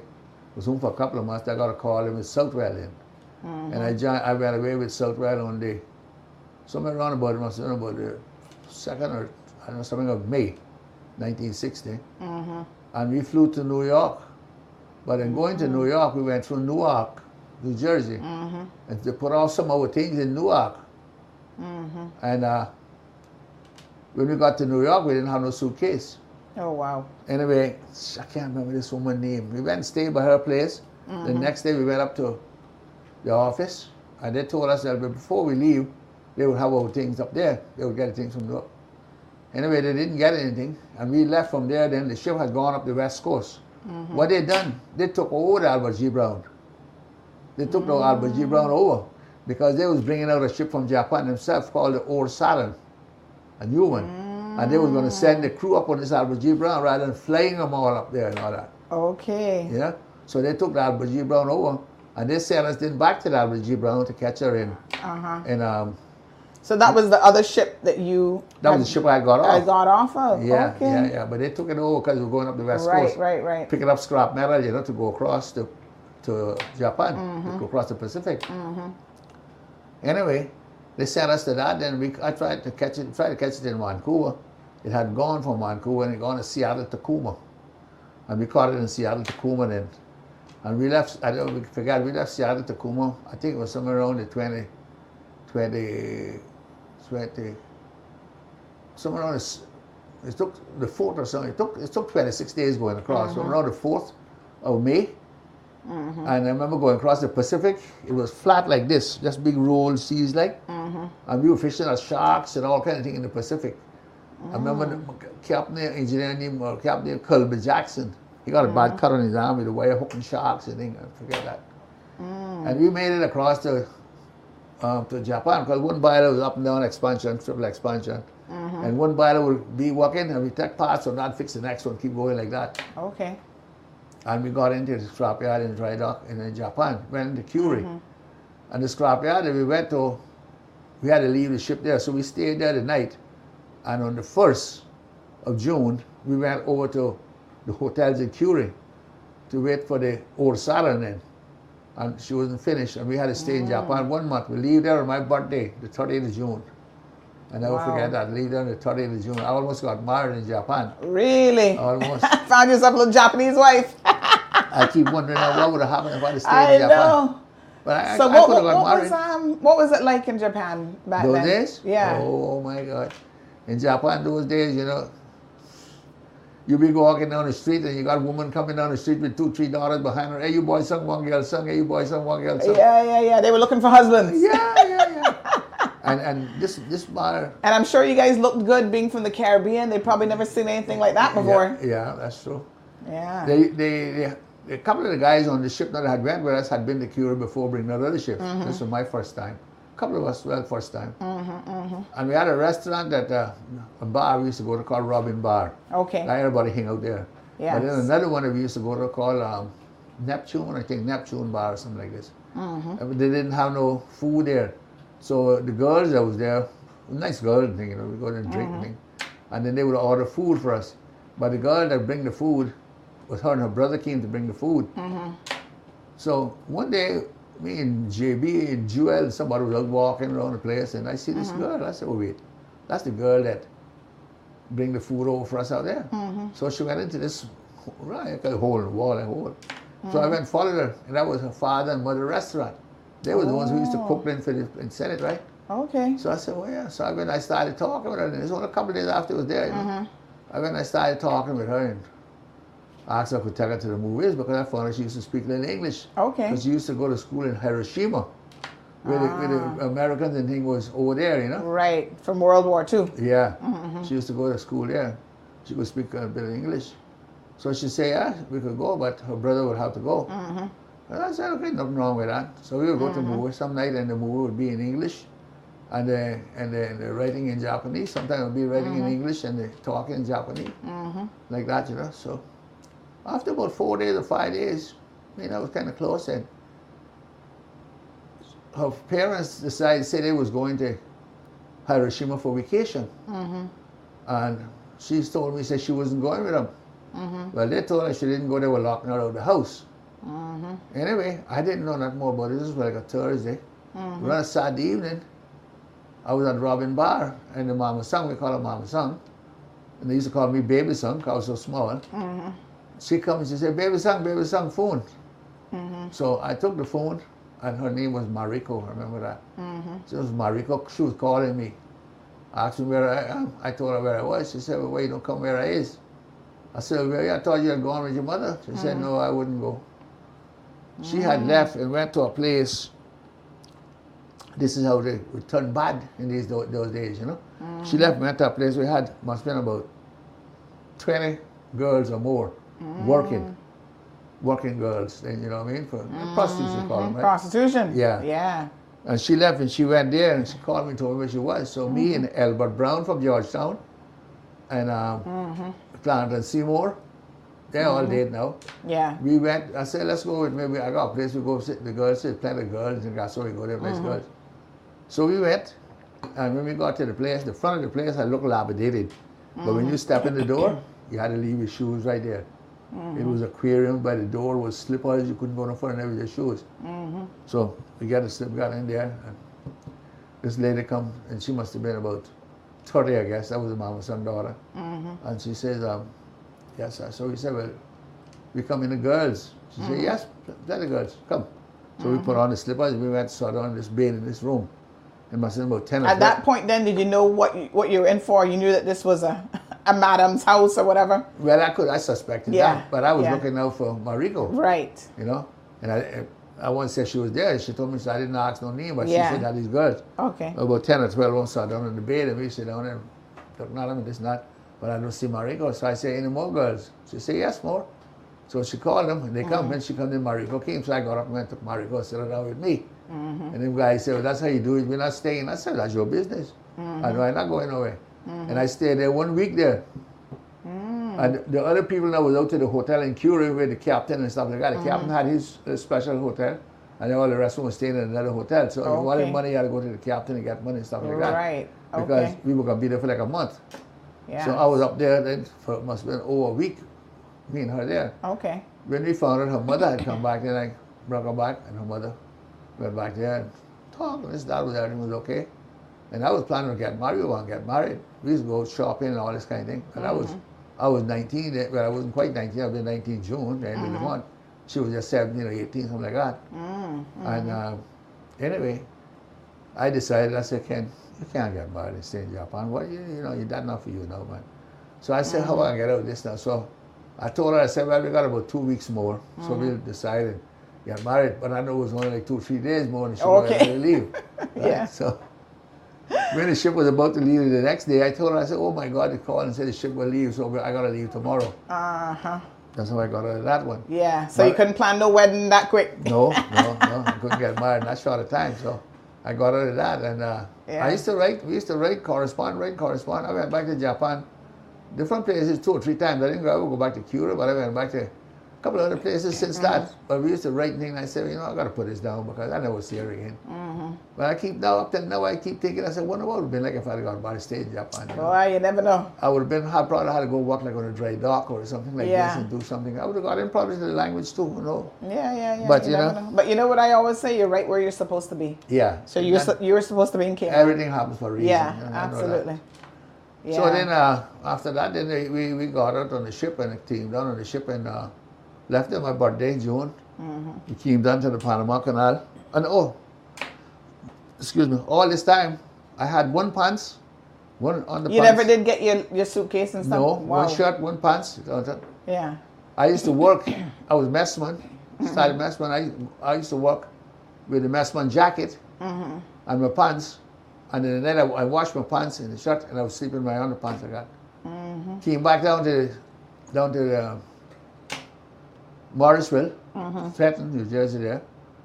I went up to the office, called up to the office. No, they not got the suitcases yet. Went back to Venezuela, mm-hmm. lowered with iron ore. Come back to Philadelphia, not got them yet. Mm-hmm. About I don't know, two or three trips or something like that. About four months when I got my things. Wow. But the joke is, when I was in Japan and I had no clothes, I had to go buy some pants, but the Japanese is so short, right? And when I bought the pants, it was done short. I stepped over water. Yeah. Over my knees. Oh my gosh. Oh, that was funny thing. I had no clue. Yeah, yeah, no, yeah. Thing, but... You had some adventures then. Yeah, yeah. But anyway, worked out, and we came. Then I got my things. Then and mm-hmm. stayed on the ship. Then over Saturn for well, quite a while. Then I came home. And was home for bed, then go back again. Like I sailed about eight or nine different ships, mm-hmm. you know. So, so when you were out now at sea, um, you would keep in contact with your mom. You'd write her letters. Or... Oh yeah, yeah, yeah, yeah. yeah. Those, those days when I started in, I was only making ninety dollars a month. Yeah. And I would send home fifty dollars for my mother, mm-hmm. and I would keep forty. Mm-hmm. But forty dollars, I could go and buy a pair of shoes or a pair of work clothes, mm-hmm. a suit of work clothes, and uh, probably go ashore and drink a beer or two. Mm-hmm. And come back to the ship and have little money to gamble with on the ship. Mm-hmm. Forty dollars. Mm-hmm. Today, forty dollars can't buy a pair of work. Trust me, yeah. That's the difference. Could, yeah. I could buy a suit of clothes those days, have drink, mm-hmm. and have money to gamble with. Forty dollars. Wow. I used to send home fifty dollars to my mother. Yeah. Mm-hmm. And that's yeah, ninety dollars a month. Yeah. Uh, I would, would get uh, ninety dollars a month. Where that was now? Let's see which way to go. Whenever if it was into the States. It was in, in you know, if it was in the States, I only got ninety dollars. Out mm-hmm. of the States, we got a hundred and ten dollars a month. Oh, okay. Mm-hmm. And I walked and walked and walked with him till up there. I stopped sailing in nineteen seventy. Mm-hmm. But by that time, I had I went from from uh, messman to wiper, wiper to fireman, mm-hmm. fireman to junior engineer. I never did go island. I skipped island and went to junior engineer. Mm-hmm. And I was sailing junior engineer then on the ships and. The last ship that I was on, the George Chapin, the Frisia, I was sailing. I used to sail Torre Gilera on her in Europe. I couldn't sail it in the States because I didn't have the license. Mm. So when I got off, when I got the last ship really was was the Phoenix. I got off the ship, one ship, and I said, well, I was gonna come up to New York, go up to New York, and go sit for my license because I need to catch up on refrigeration and electronics. Mm-hmm. But. Uh, It was November, December time when Christmas lights was on and partying and this and that. So I told him, I said, I'm going to stay up and party, man. I go back mm-hmm. out in January and come back in later. And I said, okay, you guys put on the scene. Now you had enough of this. Mm-hmm. That's how I was, you know. At that time, I was like ten years. Yes. And my life span runs around ten years. I do anything for ten for years. For ten I years. Get, I get out of it. You get out. Yeah. Okay. I was married for ten years. I got out of that. that. That's your tolerance level, ten years. Yeah, man. I went to sea yeah. for ten years. I had a, a, a charter fishing boat for ten years. Hmm. Yeah, you know, that's, yeah. that's, that's, you were talking about this lady in, um, was it New Jersey, New York, that you guys went to? Brooklyn, New in York. In Brooklyn. She, where was she from?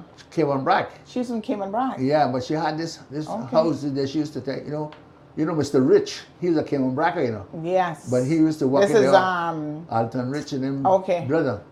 But mm. he used to work in the office in, the, in this... Uh, National Bulk Carrier, well, at that time called Southwell office in New York. Uh-huh. So that's why he would be hiring people from Cayman all the time. Ah. He was the one who looked after people, getting people from right. Cayman. Yes. And then they used to stay with this Miss Lady, this lady, this, I can't remember her name.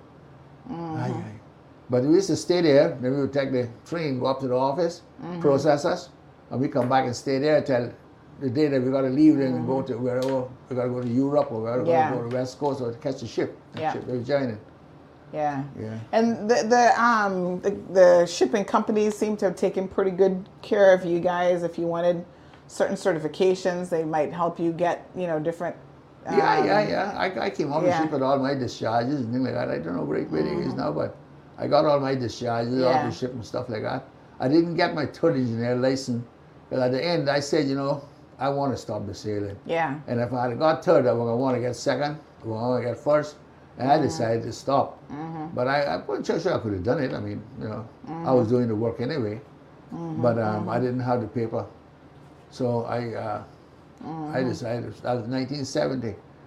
And I don't know if I should put this in there, but uh, in nineteen seventy, I was on a ship with a, a, a chief engineer named Sawyer. Mm-hmm. And uh, I'd sailed with him before. Mm-hmm. And the first engineer there was a Greek. And Greeks never liked us West Indians, you know, they never liked mm. us at all, no. Mm-hmm. And uh, got guys from Turks and Caicos on there, and this first engineer Greek would be pushed them on the bottom and push them, and they're big, strapping guys. I said, mm-hmm. excuse me, man. I said, oh, look how strong he is, man.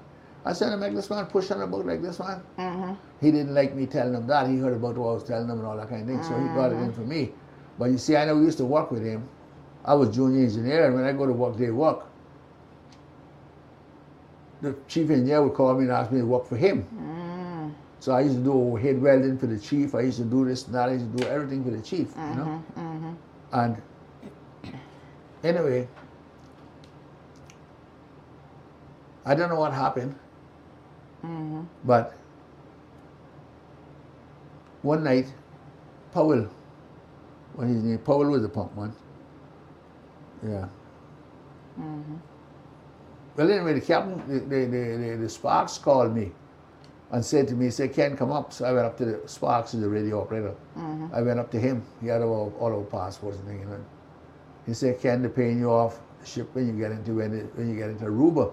Now, mm-hmm. this was coming out of, uh, out of, um, out of, out of Mobile, out of, um,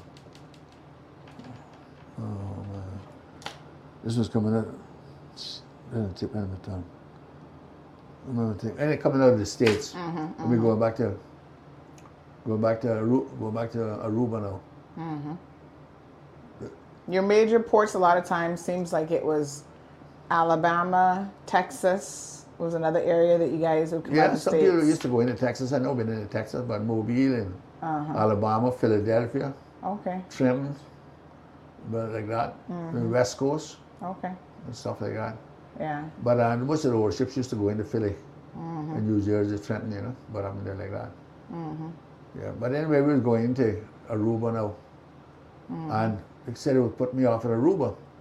I said, well, look, I went up that big and I pleaded with the captain and I cried to him. I said, Cap, I don't want to get off in Aruba. I said, I go get off and I go back to the States because at that time my first wife had left Cayman and coming up to the States to Mister Irwin Hayes, them, her family. And mm. I was going to get off in New York when I go back there and get married up there. Mm. It might not hurt me so much. And anyway, so, you know, he put me off there. I said, well, Cap, I don't want to get off in Aruba. Mm-hmm. Anyway, I said, well, I told the Spark, I said, if I get off, somebody go in with me. Mm-hmm, mm-hmm. I can't somebody with me because I don't want to do this design. Found an excuse that I refused work. All the guys on the ship told me, said, can't nobody not refuse no mm-hmm. work because there was no work. That's what they found out to tell me. See, they couldn't find out that to fire me for it. Mm-hmm. So anyway, I said, okay, good. Well, I know it was the first engineer. Mm-hmm. I went to the chief. I said, Chief, what is it all about? He don't know. I said, you don't know, Chief? And he was the man I work with. I went up to the captain mm-hmm. again. Captain said, I don't want to hear that. And that's what they said from the engine room. I said, oh, my God. Anyway. I said, well, I can't somebody mm-hmm. with me. That morning, I got up and I was, when I got into the ship, no pop. Now, that night, next morning, I was supposed to go to get the, the, the guy at the uh, Seaman Club uh, to find a place to meet there and wait for me. For the flight out, coming mm-hmm. came on. Mm-hmm. I went and I got one piece of sixteen inch pipe, galvanized pipe, inch mm-hmm. and a quarter pipe. I don't know if I should put this in there. But. Tell us how it was.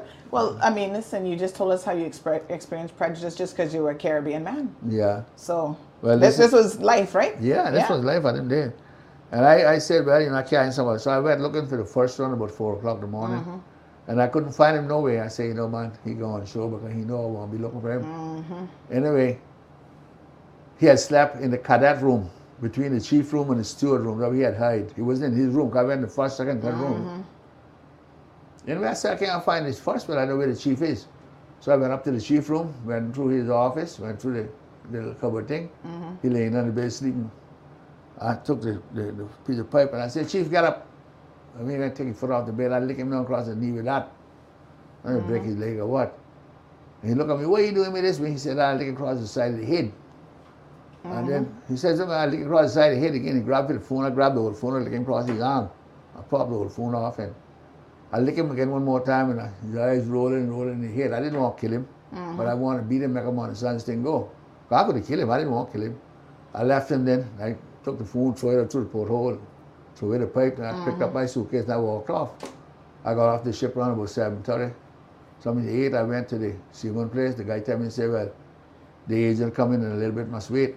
So I leave my things there. I went downtown, sat in a bar, have a drink. When I was there for a while, Darby from West Bay, and one of the guys come there and said, Ken, how you doing? I said, all right, man. He said, boy, they find the chief, you know. But I know mm-hmm. they wouldn't find him till after eight o'clock because that's when he gonna look, the first gonna be looking for him to find mm-hmm. what kind of work he gonna do, right? Anyway, yeah, say say, they say you must have beat him up. I said me, I'm sorry. Anyway, mm-hmm. anyway, anyway, I say and anyway I stayed there and I say you know what happened? I better go back down. So I went back down to the C one place. The guy tell me he said, man, the police come here looking for you. Saying that when you come, back up, no, I said, well, where is he? He said, right across the street there. Mm-hmm. So I just walked over there and I walked across the street and they asked him about it. I said, no, I don't know about the man. The man told me to get off the ship, so I got off the ship. Mm-hmm. This man said, the captain said he saw you down there. The captain had come aboard the ship drunk. I know that was a lie again because captain said, well, he was drunk. That was honest, what captain said. Captain Thomas, he was named. Mm-hmm. Anyway, they going on, going on. So the chief of the detectives there told me, saying, this was like a little detective place. Because in Aruba in those days, it was no big lockup. Mm-hmm. Well, the hell came on Jamaica was. You know, right. The lockup here, but it said it really big was Jamaica. Yeah. And they'd send you from Aruba to Curacao. That was where oh, the big jail okay. was. So anyway, the chief of detective told me, he says, look, listen, mm-hmm. we don't care nothing about you. We don't care nothing about the chief. We don't care mm-hmm. nothing about none of this. We got more than we need to deal with here. But it already come through us now. So you cannot leave the island again under seven days. So meanwhile, we're going to be investigating this and checking this and that. Mm-hmm. So then I thought about it. I said, you know what? Sure, man. Like they said, oh, they said if you tell us what happened, you can't leave on the seven days. And if you don't tell us, you still can't leave on the seven days. Mm-hmm. So I said, you know what? I told them what happened. When I told them then, I had to write it out. Mm-hmm. I write it out. They said they don't believe that. All right. Okay. I took it and tore it up, throw it away. Oh, then God. I had to write it out again. I told them I beat the man with a piece of pipe. Uh-huh. And I told them what they had done me and all this and that. Uh-huh. And what caused it? You know, they took that then and took that, had me there and they sent me, carried me over to the other side of the island to a lock-up place. Like uh-huh. a little lock-up, like how George would have been. Uh-huh. And over there I found guys that was locked up for riding without lights or getting an accident and stuff. Uh-huh. So all they were playing dominoes and playing cards, you know what I mean? Yeah. I stayed over there. I, I had lost about five, six pounds on the ship, working so hard in a couple of months. And I put it right back on over there. Eating good food yeah, and locked yeah, up. Yeah. And then uh, we had about seven days. They scammed me from this judge. And uh-huh. the judge said to me, he said, you want to go home, Sonny? I said, sir, I want to go from Damakimia. Uh-huh. He said, okay, tomorrow morning the agent will come and get you and carry you home. So uh-huh. that was the end of that. But I heard after that that they took him off the ship in the States uh-huh. and fired him because he couldn't give no account of what had took place. Uh-huh. Because he said he'd been lying on top of me. There was no refusal. There was no work to refuse. Mm-hmm. And the thing is, when you go, when you're junior engineer, you work till uh, midday, Saturday. Mm-hmm. And then the rest of the time is yours till Monday morning. Mm-hmm. So I went up to uptown New York or something, I was there. Mm-hmm. And we didn't come back until Monday. When I come back, then the one said that I re- mm-hmm. refused work. But the other guys told me there was no work here. Yes. There was no work. It was like, so they only wow. did that, you know. So mm-mm. anyway, I had to beat him for that. I had to beat yeah. him. I had to beat him. Yeah. So in, in those in those days, you had people lying on your same way in the workplace. Oh, yeah, oh, my God. Oh, yeah. oh they would wow. do anything, man. Especially Greeks with us, you know. Oh, my gosh. Yeah, wow. Mm-hmm. So after that, then you came back home. Uh, yeah. So after that, then I came home and I said, well, I guess that's the end of it now. Yeah. Miss Gwen called me one time after that and said to me, if I want to go back out, I said, no, Miss Gwen, I finished. Mm-hmm. I'm not going back mm-hmm. no more. Mm-hmm. But she mm-hmm. called me one time after that, a couple of months after I was here, and said, if I want to go back. I said, no, no, no, mm-hmm. no, I'm not going back. I finished with it. So then I started to work in hotels and stuff like that. I worked at the villas. Now, you said you were planning on getting married. Did you get married? In Japan? No, no, no. You said you were going to go to New York and get married oh. to someone. Who who was that now? Oh, yeah, yeah. Okay. You got married to that person? I got married. She came home. Okay. And uh, after she came home then. So yeah. she was from Cayman? She was Cayman, Cayman yeah. Okay. She was Bozzi. You might know Bozzi. Charles Bush. Bozzi. Uh, mm. uh, her sister, her sister name. Uh, her name is uh, Donna Mae. Okay. She got a house up down Willow Franklin Drive by the corner there. Okay. But me and her, after ten years, me and her had to separate because I had got a job with Astro-Marine out of Houston. We got oh. married. And we were married together. Mm-hmm. Going on okay. Had two nice kids, Therese and Kim, is mm-hmm. my daughters, mm-hmm. by her. And uh, got a job in, in, in Brazil, working out with, out with a company out of Houston, Astro-Marine. Mm. Floyd Bush and Mung and all them, because they didn't know I was engineers. Mm-hmm. So they asked me to come up and do some work with them. And must bring somebody, so I carried Richard Wells up with me too. Mm. But then we had to go through Costa Rica and about there like that. Mm-hmm. Got to Brazil side, so. Anyway, that's the best job I had in my life. Mm-hmm. But I had bad luck with the one from them. I, I keep thinking I should have stayed with that lady in, in, in Japan. Maybe that would cause it. I didn't. But anyway. So she, she didn't want to go to the States with you? Who? Your wife. No, no. She couldn't go. She had two young children okay, and so she stuff like that. But I didn't go to stay. I went to Brazil. Oh, okay. To work. I had an eighteen-month contract. I was supposed to do nine months there, mm-hmm. come home for one month and go back and do the other eight. But uh, they were paying me, this is the best job I had in my life, they were paying me eleven hundred dollars a month base pay. Mm-hmm. They were giving me another eleven hundred dollars or twelve hundred dollars a month for living allowance in Brazil, mm-hmm. cruceros, cruceros. cruceros. Mm-hmm. The first two months I was up there, I sent home four hundred fifty dollars U S, and the next two months four hundred fifty dollars. I sent home nine hundred dollars a month out of the eleven hundred dollars. The other two hundred dollars they took mm-hmm. and put it in a checking account for me in Houston. I never mm-hmm. had to touch it. I was living off of what they were giving me there. Mm-hmm. And most of those other guys that was there, they had apartments and things to pay. I was living in a hotel. So if I went and got food, I get a wheelchair, I came back to the office, I get my money back. That was the best job I had in my life. Hmm. When I left here, mm-hmm. the house that she's staying in now, foundation was there, filled in, ready to do the mm-hmm. plumbing. I went up there and I sent home this money, some nine hundred dollars a month. Call it, doing this, they're doing that, they're doing this, they're doing that, this got done. Mm-hmm. Okay, that sounds good. When I got nine months in, I was going to come home, but my company said to me, you better stay as long as you can because we might lose our contract with Petrobras, which is a part of the Brazilian government. Mm. But this company was Astro-Marine, they was out of Texas. Right. Anyway, I said, okay, so we stayed in, and we ended up getting eleven and a half months. I mean, Richard had to come home because the other guys were there, old, long old guys, so they stayed to clean up and yeah. When I came home, I got to the house we were staying in, and before I went away, we had all the plumbing stuff on the house floor. Mm-hmm. Waldo's house was up on, on steps, you know. When I got to the house, I see this all the plumbing stuff still there. I said, well, wait, what happened here? Mm. I drove up, went up to the up the way the house is. Mm-hmm. Man, when I get there, I almost fall down.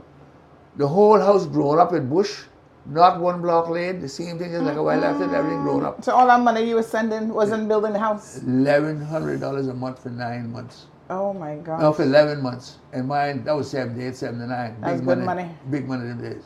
Yeah. She was working Galleon Beach Hotel. Uh, I went and looked for her. I said, well, What happened? What happened with the situation? Now, what, yeah. what happened? You tell, you tell me what you were doing this. I said, well, how come you never done nothing with the house? Mm-hmm. Do I hear that, this, that, this thing like that? I said, what about the money? Where, where mm-hmm. the money is? Mm-hmm. I need the money to bid. She's not got no money. Mm-mm. I said, you not got no money. Oh my God! Right away, I thought about three different ways how to get rid of her. Yeah, honest to God. But I said, okay, let me find out what really going on here. When I come to find out, she was along with this guy, Alfonso. You might know a fellow named Alfonso Green. He oh. did now, he did. But he was okay. working there at the hotel too. Mm. She must have gave him all the money because I had that friend that Alfonso and his wife, Alfonso's wife and her husband fed up at the airport and all that I heard. Oh my gosh. So that was scandal them days. Yeah. Jeez, I'm peace. Yeah, yeah, man. I found out. Good thing Ma Road wasn't around then. She would she would have been front and center. Yeah, you had some stuff to put yeah, together. Yeah, trust me. Man, anyway, I found out all that after that. And I said, well, you know what? It don't make sense I do away with this woman because what I can do with my two kids? Mm-hmm. I said, they're young still. And I said, what I can do with them? I have to lie to them the rest of my life. Mm-hmm. Right? And I said, no, I don't feel like doing that. I said, Ken, you know something? You're forty years old, but you can get out of this. Yeah. You, you can start. And I just quit. I went out with my mother, put my things out there. I was taking care of it. At that time, then I started to work at Henry Drew's house in, in uh, Snug Harbor. Mm-hmm. And he had a boat, big boat, alongside the dock, yacht. And I went aboard her, and I took, I took out everything I needed and put on her. And mm-hmm. I pulled her off in the middle of the canal, and I tied her head off and I spun off, and I ran an extension cord to the, bo- to the house. Mm-hmm. And I stayed there for two weeks, then we come back on land. Mm-hmm. And every time they come down calling, I look through the thing and I see them, I'll, I'll lay back down. Mm-hmm. After two weeks, they left me alone. Then I got my divorce through desertion. I got my divorce through desertion. desertion. You just left alone. That was it. Yeah, and I got my divorce through that. It didn't cost me nothing. But the house now, piece of land, I wanted to pay her for her share of it mm-hmm. so I could get a bill to something for the kids, because it wasn't the kids' fault. Yeah. I know there's no kids for like that, so I get something to mistake. So she's not giving me that. She's not making me get it. Mm-hmm. I said, well, then I'm not giving you mine. Mm-hmm. I had another piece of land up on Pleasant, you know, that I wanted to build, mm-hmm. to give her. I said, no. I said, well, you're not getting mine. So then I said, all right. I left it like it was. Mm-hmm. When she went to get a mortgage then to build on it, she couldn't get no mortgage.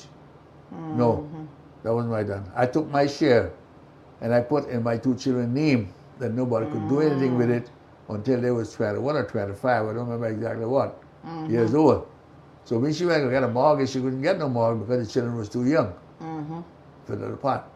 I went back to her brother named Deborah, mm-hmm. and I put Deborah in charge of the two children mm-hmm. so that she could get a mortgage to build a house. Because I wanted the children's house for me to stay. Yeah, of course. You know what I mean? It, yeah. it, like I said, it wasn't fault to them.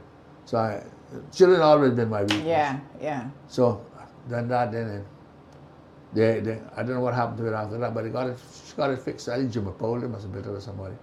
She got it built up and stuff like that, mm-hmm. so I was glad they had somewhere to stay. What they done about it after that with the paperwork and everything, but I had that in black and white that I did that, so. Mm-hmm, mm-hmm. But she put them against me, tell them I was done nothing from and this and that. I put them through school. I put them through school all the best mm-hmm. way I could. I never had no big, big, big job. Mm-hmm. But I, I done all I could do from put them through school until I got, I done from until each one was fourteen years old, eighteen, whatever I had to do. Mm-hmm, mm-hmm. Yeah. Yeah. Those I went, she tough. carried me to court one time, mm-hmm. and the judge looked at me and says, Mister Hurlston, you mm-hmm. have to pay the money for this. I say, yes, sir. I say, I'm always paying, but I say, I can only pay when I get, sir. I say, I'm not going to steal no money to pay mm-hmm. nobody. Mm-hmm. He said, no, well, I agree with that. I said, well, when I get, I give, sir. Mm-hmm. But I can't give when I don't got. And mm-hmm. I said that's what she expects. Right. So, no, no, no come out of that. So mm-hmm, that, that mm-hmm. was that. But that, that was, got, I got out, got out, got out of that situation. Mm-hmm. Then, then I got on with my, when I was working at, at Villas of the Galleon, no. Mm-hmm. Yeah? Was that before that or after that? No. No, I, this, before that I worked at uh, Harbor Heights Hotel. Mm-hmm. This is after I quit the road. Where where was Harbor Heights Hotel? Harbor Heights Hotel is right by where the jungle is. Mm-hmm. Just above the public beach. Mm-hmm, mm-hmm. I worked there for six and a half years as maintenance, okay. so maintenance man. Okay. I used to make all the water for that hotel. Across uh-huh. the road where the jungle is, yes. it was nothing but swamp on that side, you know. And okay. I had a house over there with a desalination plant. Oh. Yeah, and I used to make the water. This is after I come off the ships. Mm-hmm. This was in the early seventies. Yeah, yeah. And I used to work out, yeah, this was the early seventies, because I was, uh, I used to work the hydrator, mm-hmm. the, the derailleur on the ship too for making the water, you know. Mm-hmm, mm-hmm. And uh, I was making, I used to make the water and the pipeline coming across the road over to the cisterns. Mm. And when I had one unit at the time, and I rented, it was this unit. Then they had this unit on the bottom, was halfway up. Uh, asphaltic, asphaltic, asphaltic, I think was, yeah, was building that. Mm-hmm. And uh, anyway, before I left it, I built up this one, and then I built up the third one in the middle too.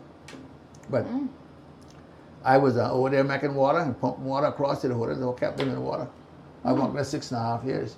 Wow. Even after I leave there, people used to come ask me, where this line is, where that line is, where the next thing mm-hmm. is. But like, I had known the whole ground, everything, you know. So, mm-hmm, mm-hmm. so this was right after I stopped, stopped in nineteen seventy from the mm-hmm, ship. Mm-hmm. Yeah, then I... Uh, okay. And I got, uh, I started working for six and a half years. But this, at this time, now, when I came back, I went and I walked Villas of the Galleon. I was walking Villas of the Galleon. Mm-hmm. um, just after me and the wife separated. That's where I met my... my I can't call my, yeah, my ex-wife, mm-hmm. uh, Tamara. Mm-hmm. She was just sixteen years old when I met her. She had just come out of school too. Mm-hmm. So Mina got out kind of old for her, too, a little older. Mm-hmm. But Mina come out, Mina got together and stuff like that. And we ended up getting married, and that's where.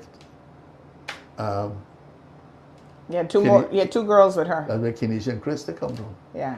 Yeah. So me and her together. Eight and a half years before we got married, because I said I would never ever get married again after what this woman mm-hmm. had done me. Mm-hmm. But then after that, I said, you know, it's better for the kids.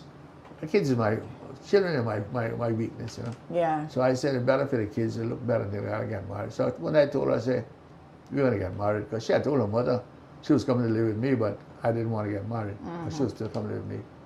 Anyway, we were going on okay. We was pretty happy, and we used to go this way. I used to take them to the States all the mm-hmm. time. So, things like that, and anyway, um, this, this, about eight, I think eight and a half years mm-hmm. we were together before we got married. We got married, we were married twenty-three years. Wow. And the other day she told me, she said, we're finished. Okay. I said, well, but that know. one lasted longer than ten. Yeah, that, that one, one did that, good. That, that one lasted longer than yeah, that one did really good. Yes. But, you know, I, we had our ups and downs, and I mean, yeah. of course, I done wrong, but yeah. she done a lot of wrong, too. Yeah. I can't, I, I never put on this. But she was so much younger than you. I'm sure that probably played a large part. Well, it did in a way.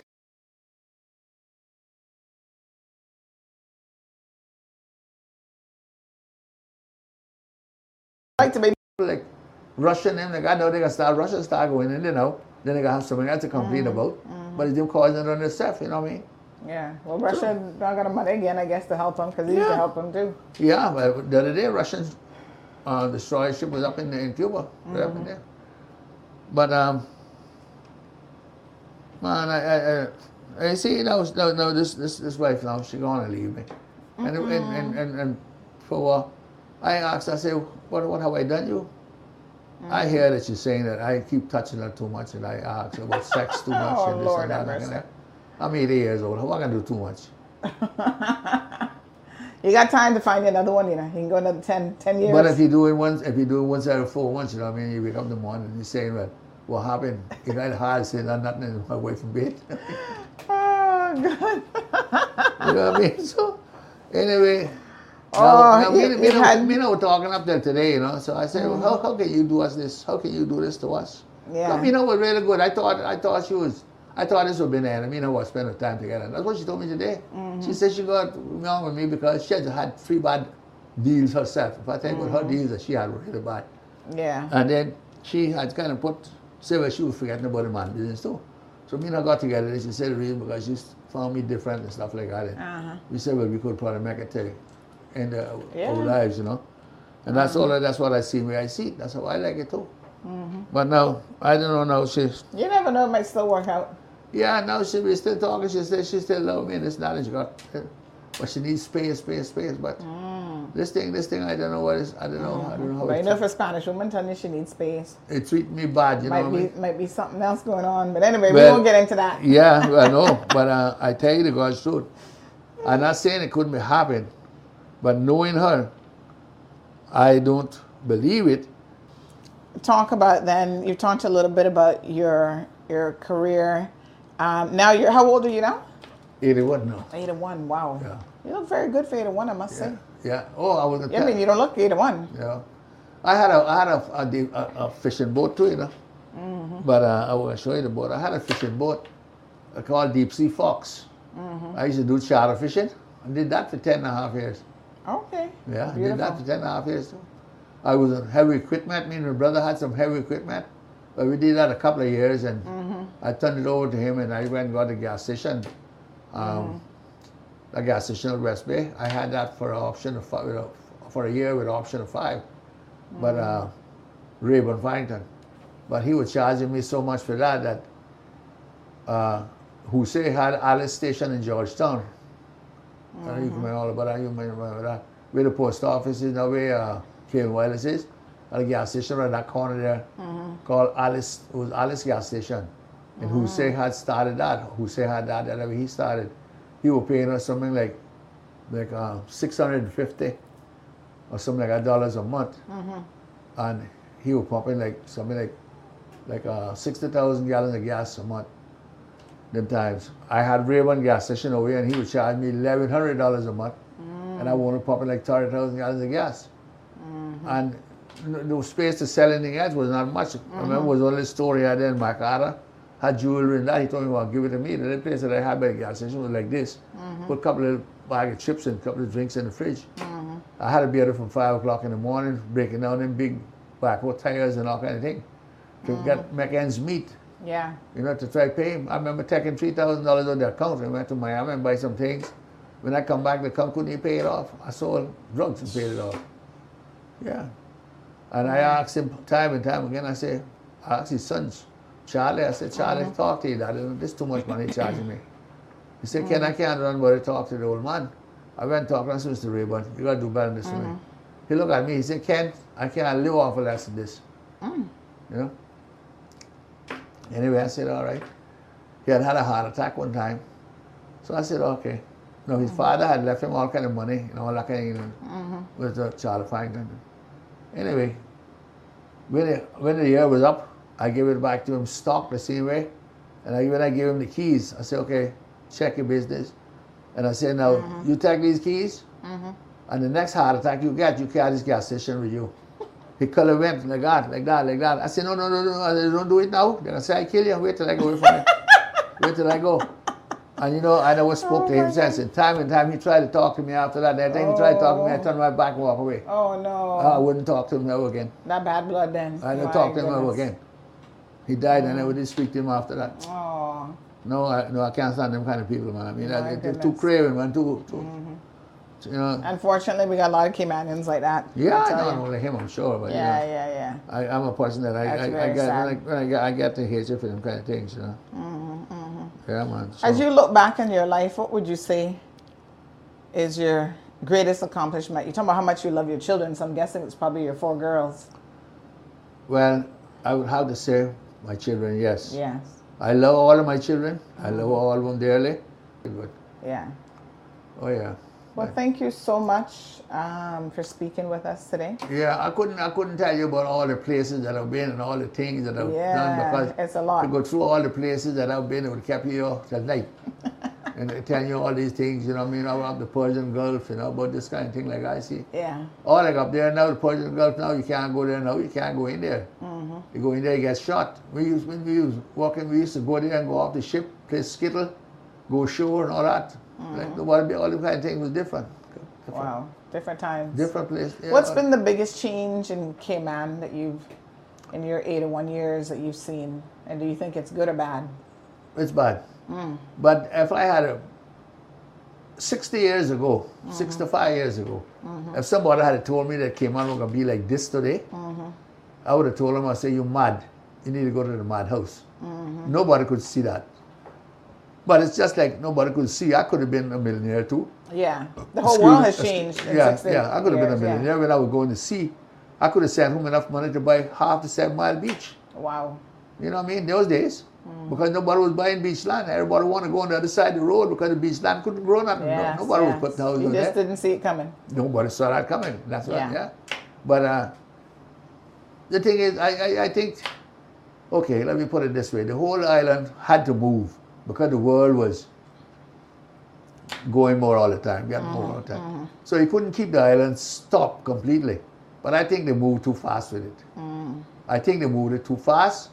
They should have done it more slow than what they done. I think I think they moved it too yeah. fast. And you see now today, today there's nothing happening here for Caymanians no more, you know. Yeah. It's happening now for foreigners. Mm-hmm. It's not happening for Caymanians. No matter yeah. how you think about it, it's not happening for Caymanians. Mm-hmm. Caymanians might get enough money to build a house, a little house or something, mm-hmm. but the bigger part of the thing that's happening here is for foreigners. Yeah. I guess the question is, you know, how, how could we have slowed it down given how fast the world was going? I mean, we need to think about things like smartphones and computers and even yeah. in the past five years, the things that you can do with technology that five years ago you couldn't do. Yeah. If you don't keep up, you get left behind. Well, yes, yes, but we wouldn't have got left behind. They were saying that I, this is the island of time, forgot. Mm-hmm. But believe you me, we wouldn't have got left behind. We would have mm-hmm. been much, to me, we would have been further ahead right now because people would have respected us more for the way we mm-hmm. was. But I anyway, appreciate you so much. Yeah, uh, like I said, I, I, I a lot more than I could sit down and talk to you about, but I got yeah. talk all day. But all the places that I've been, the things that I've seen happen, and the things went, oh my God, so much. But I, I'm glad for all the sailing. I'm mm-hmm. glad for all the things that I've done because to me, it brought me so much discipline. Yes. You know, I saw the way people live this way, the people live that way. Mm-hmm. All of these things. If I hadn't been sailing, I would have never known or seen that. Mm-hmm. I've been all over the world, round it a couple of times. Mm-hmm, mm-hmm. Hardly any place you can name right now that I haven't been. Wow. You know, mm-hmm. be hard for you to name some place that I haven't been. That was a seaport. Right. You know, maybe inland, the middle, or somewhere different. But mm-hmm. anywhere on the seaports, anywhere you could think, mm-hmm. I've been. I've been. Oh, I've been. I've been here and there. Mm-hmm. Been all over. Yeah. Well. But thank you, my dear. We thank really the Lord. It. I'm still here. I'm yes. still here. I'm giving the Lord thanks. You know. Absolutely. I, I had a close one the other day. Okay. I had a close one. I'll tell you this one. I had a close yes. one the other day. Uh, well, I believe in the Lord for a long time. I, I'll tell you this too. I gave up mm-hmm. cigarettes nineteen months when I was on the ship. I was out twenty-four months that time. Or twenty-five months, something. Mm-hmm. I'd given up cigarettes for nineteen months. Mm-hmm. But I wanted to put down the cigarettes because I came to the conclusion that if you smoke grass, you get high. If you drink alcohol, you get drunk. You drink too much water, you mm. get bellyache. You smoke cigarettes all day, you get nothing. And I had enough nothing. Mm. So I didn't need no more of that. So I say, well, kid, mm. you wake up in the morning, your breath is bad, it is like, give up cigarettes. There's no mm. good to you. It's an artificial thing that people make. Mm-hmm. So I say, okay. nineteen months I gave them up on the ship. Mm-hmm. Coming home, nineteen sixty-three, November. Mm-hmm. I flew from Rome, paid off the ship in Rome, in uh, G- Genoa. Went to Rome, got the T W A from Rome mm-hmm. to New York. Got in New York, must have been around about, around about two o'clock, somewhere around two, after twelve, two o'clock, one, two o'clock in the morning. Mm-hmm. Okay. I met Hal Saborden. Mm. He was up by his sister's place in New York, and he was going home, coming home too. Well, those days we had to use B W I A again, Laxa mm-hmm. and stuff like that. Mm-hmm. There was no jets thing, prop planes. Mm-hmm. So we leave, leave New York on Easton, around like two something in the morning. We got to Miami around about five o'clock or so, something like that. Mm-hmm. Well, when we got to Miami, Miami airport completely different than what it was those days. Mm-hmm. And and that, when we got there, all, everybody was moaning and crying. No bar was open, no restaurant was open, everything was locked down, everybody was moaning and crying, moaning, crying. They were mm-hmm. having the rehearsal of President Kennedy's burial on television. Mm.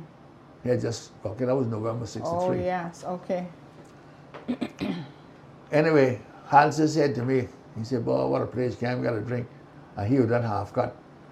I remember I had a little bottle of Seagram's V O and one of Gordon's gin mm-hmm. in my coat pocket. From coming across on the T W A. Mm-hmm. I said, come, we got one to drink. We went around one column and I took the Seagram V O out and just mm-hmm. tasted it. Because all I drink. Yeah. I just tasted it and gave it to him. And he drank it. And I reached in his pocket and took out a Slim Jim cigar mm-hmm. and started to smoke. Mm-hmm. After nineteen months, giving them up. Mm-mm. I come home and I smoke one cigarette today, then tomorrow, then the next day I smoke one again like this. I said, Ken, man, you haven't given up cigarettes yet. You got to give them up. Mm-hmm. I went home. This is true now. Mm-hmm. I went home. I knelt down by the bed and I prayed to the Lord. I said, Lord, mm-hmm. please help me give up cigarettes one more time. Mm-hmm. I'll never touch them again. I said, you know, you know, Lord, better than mm-hmm. I do, mm-hmm. that I really want to give up the cigarettes. Yes. I said, Lord, you know this. Mm-hmm. Please help me. Good. That was in November. All Year's night, same year, down by the Blue Horizon Club, down by Mister Hoskins, down by my brother club, Dalmin Club, mm-hmm. Blue Horizon was. We was down there, we were eating Austrian grape trees, drinking some beers, and then because so many people around the club, it was All Year's night. Mm-hmm, mm-hmm. About five minutes to twelve, mm-hmm. All Year's night, something said to me, he said, Ken, don't make New Year catch you smoking. Mm-hmm. I took the Winston, I was smoking Winston, I took the pack out of my pocket, and I threw him away. I said, well, you know, you come back to me because I'm not coming back to you. Just like that. I remember playing. And mm-hmm. must have been, I must have been there for another hour or more, after one o'clock anyway. We were leaving, and mm-hmm. something said to me, Ken, them cigarettes not come back to you, you're not going back to them. I never smoked one since. Wow. I couldn't do it on my own, but the Lord helped me done that. Mm-hmm. I knelt down and prayed. I said, Lord, you know better than me that I want mm-hmm. to do it. Mm-hmm. And He helped me done that. I never smoked one since. Wow. Yeah. Mm. And that was, you know, I was, one time I was, uh, we come home on the ship, we were drinking, partying, went to Mike, own place, little rest bar, had a tear gas gun in my pocket and dropped on the ground. But through, a guy named Wallingford was actually at me. I told him, leave me alone, leave me alone. He mm-hmm. wouldn't stop. I broke off a Henneken bottle and I rushed for him. And the guys grabbed me and the gun dropped, the pen dropped on my pocket, but it was tear gas. I brought it home, you know. Mm. And I knew if it hit the floor, it was going to go off. So as it dropped, I bent mm-hmm. down to pick it up, but it went off, caught me in the face. Oh, coming wow. up in the bar, right? I staggered out the door, followed in his car hood. Oh, and I went out there. When I woke up, I went back to tell my uncle, I'm sorry. When I went back, he had the cash register hugged up still. Everyone oh, else had gone. Oh my gosh.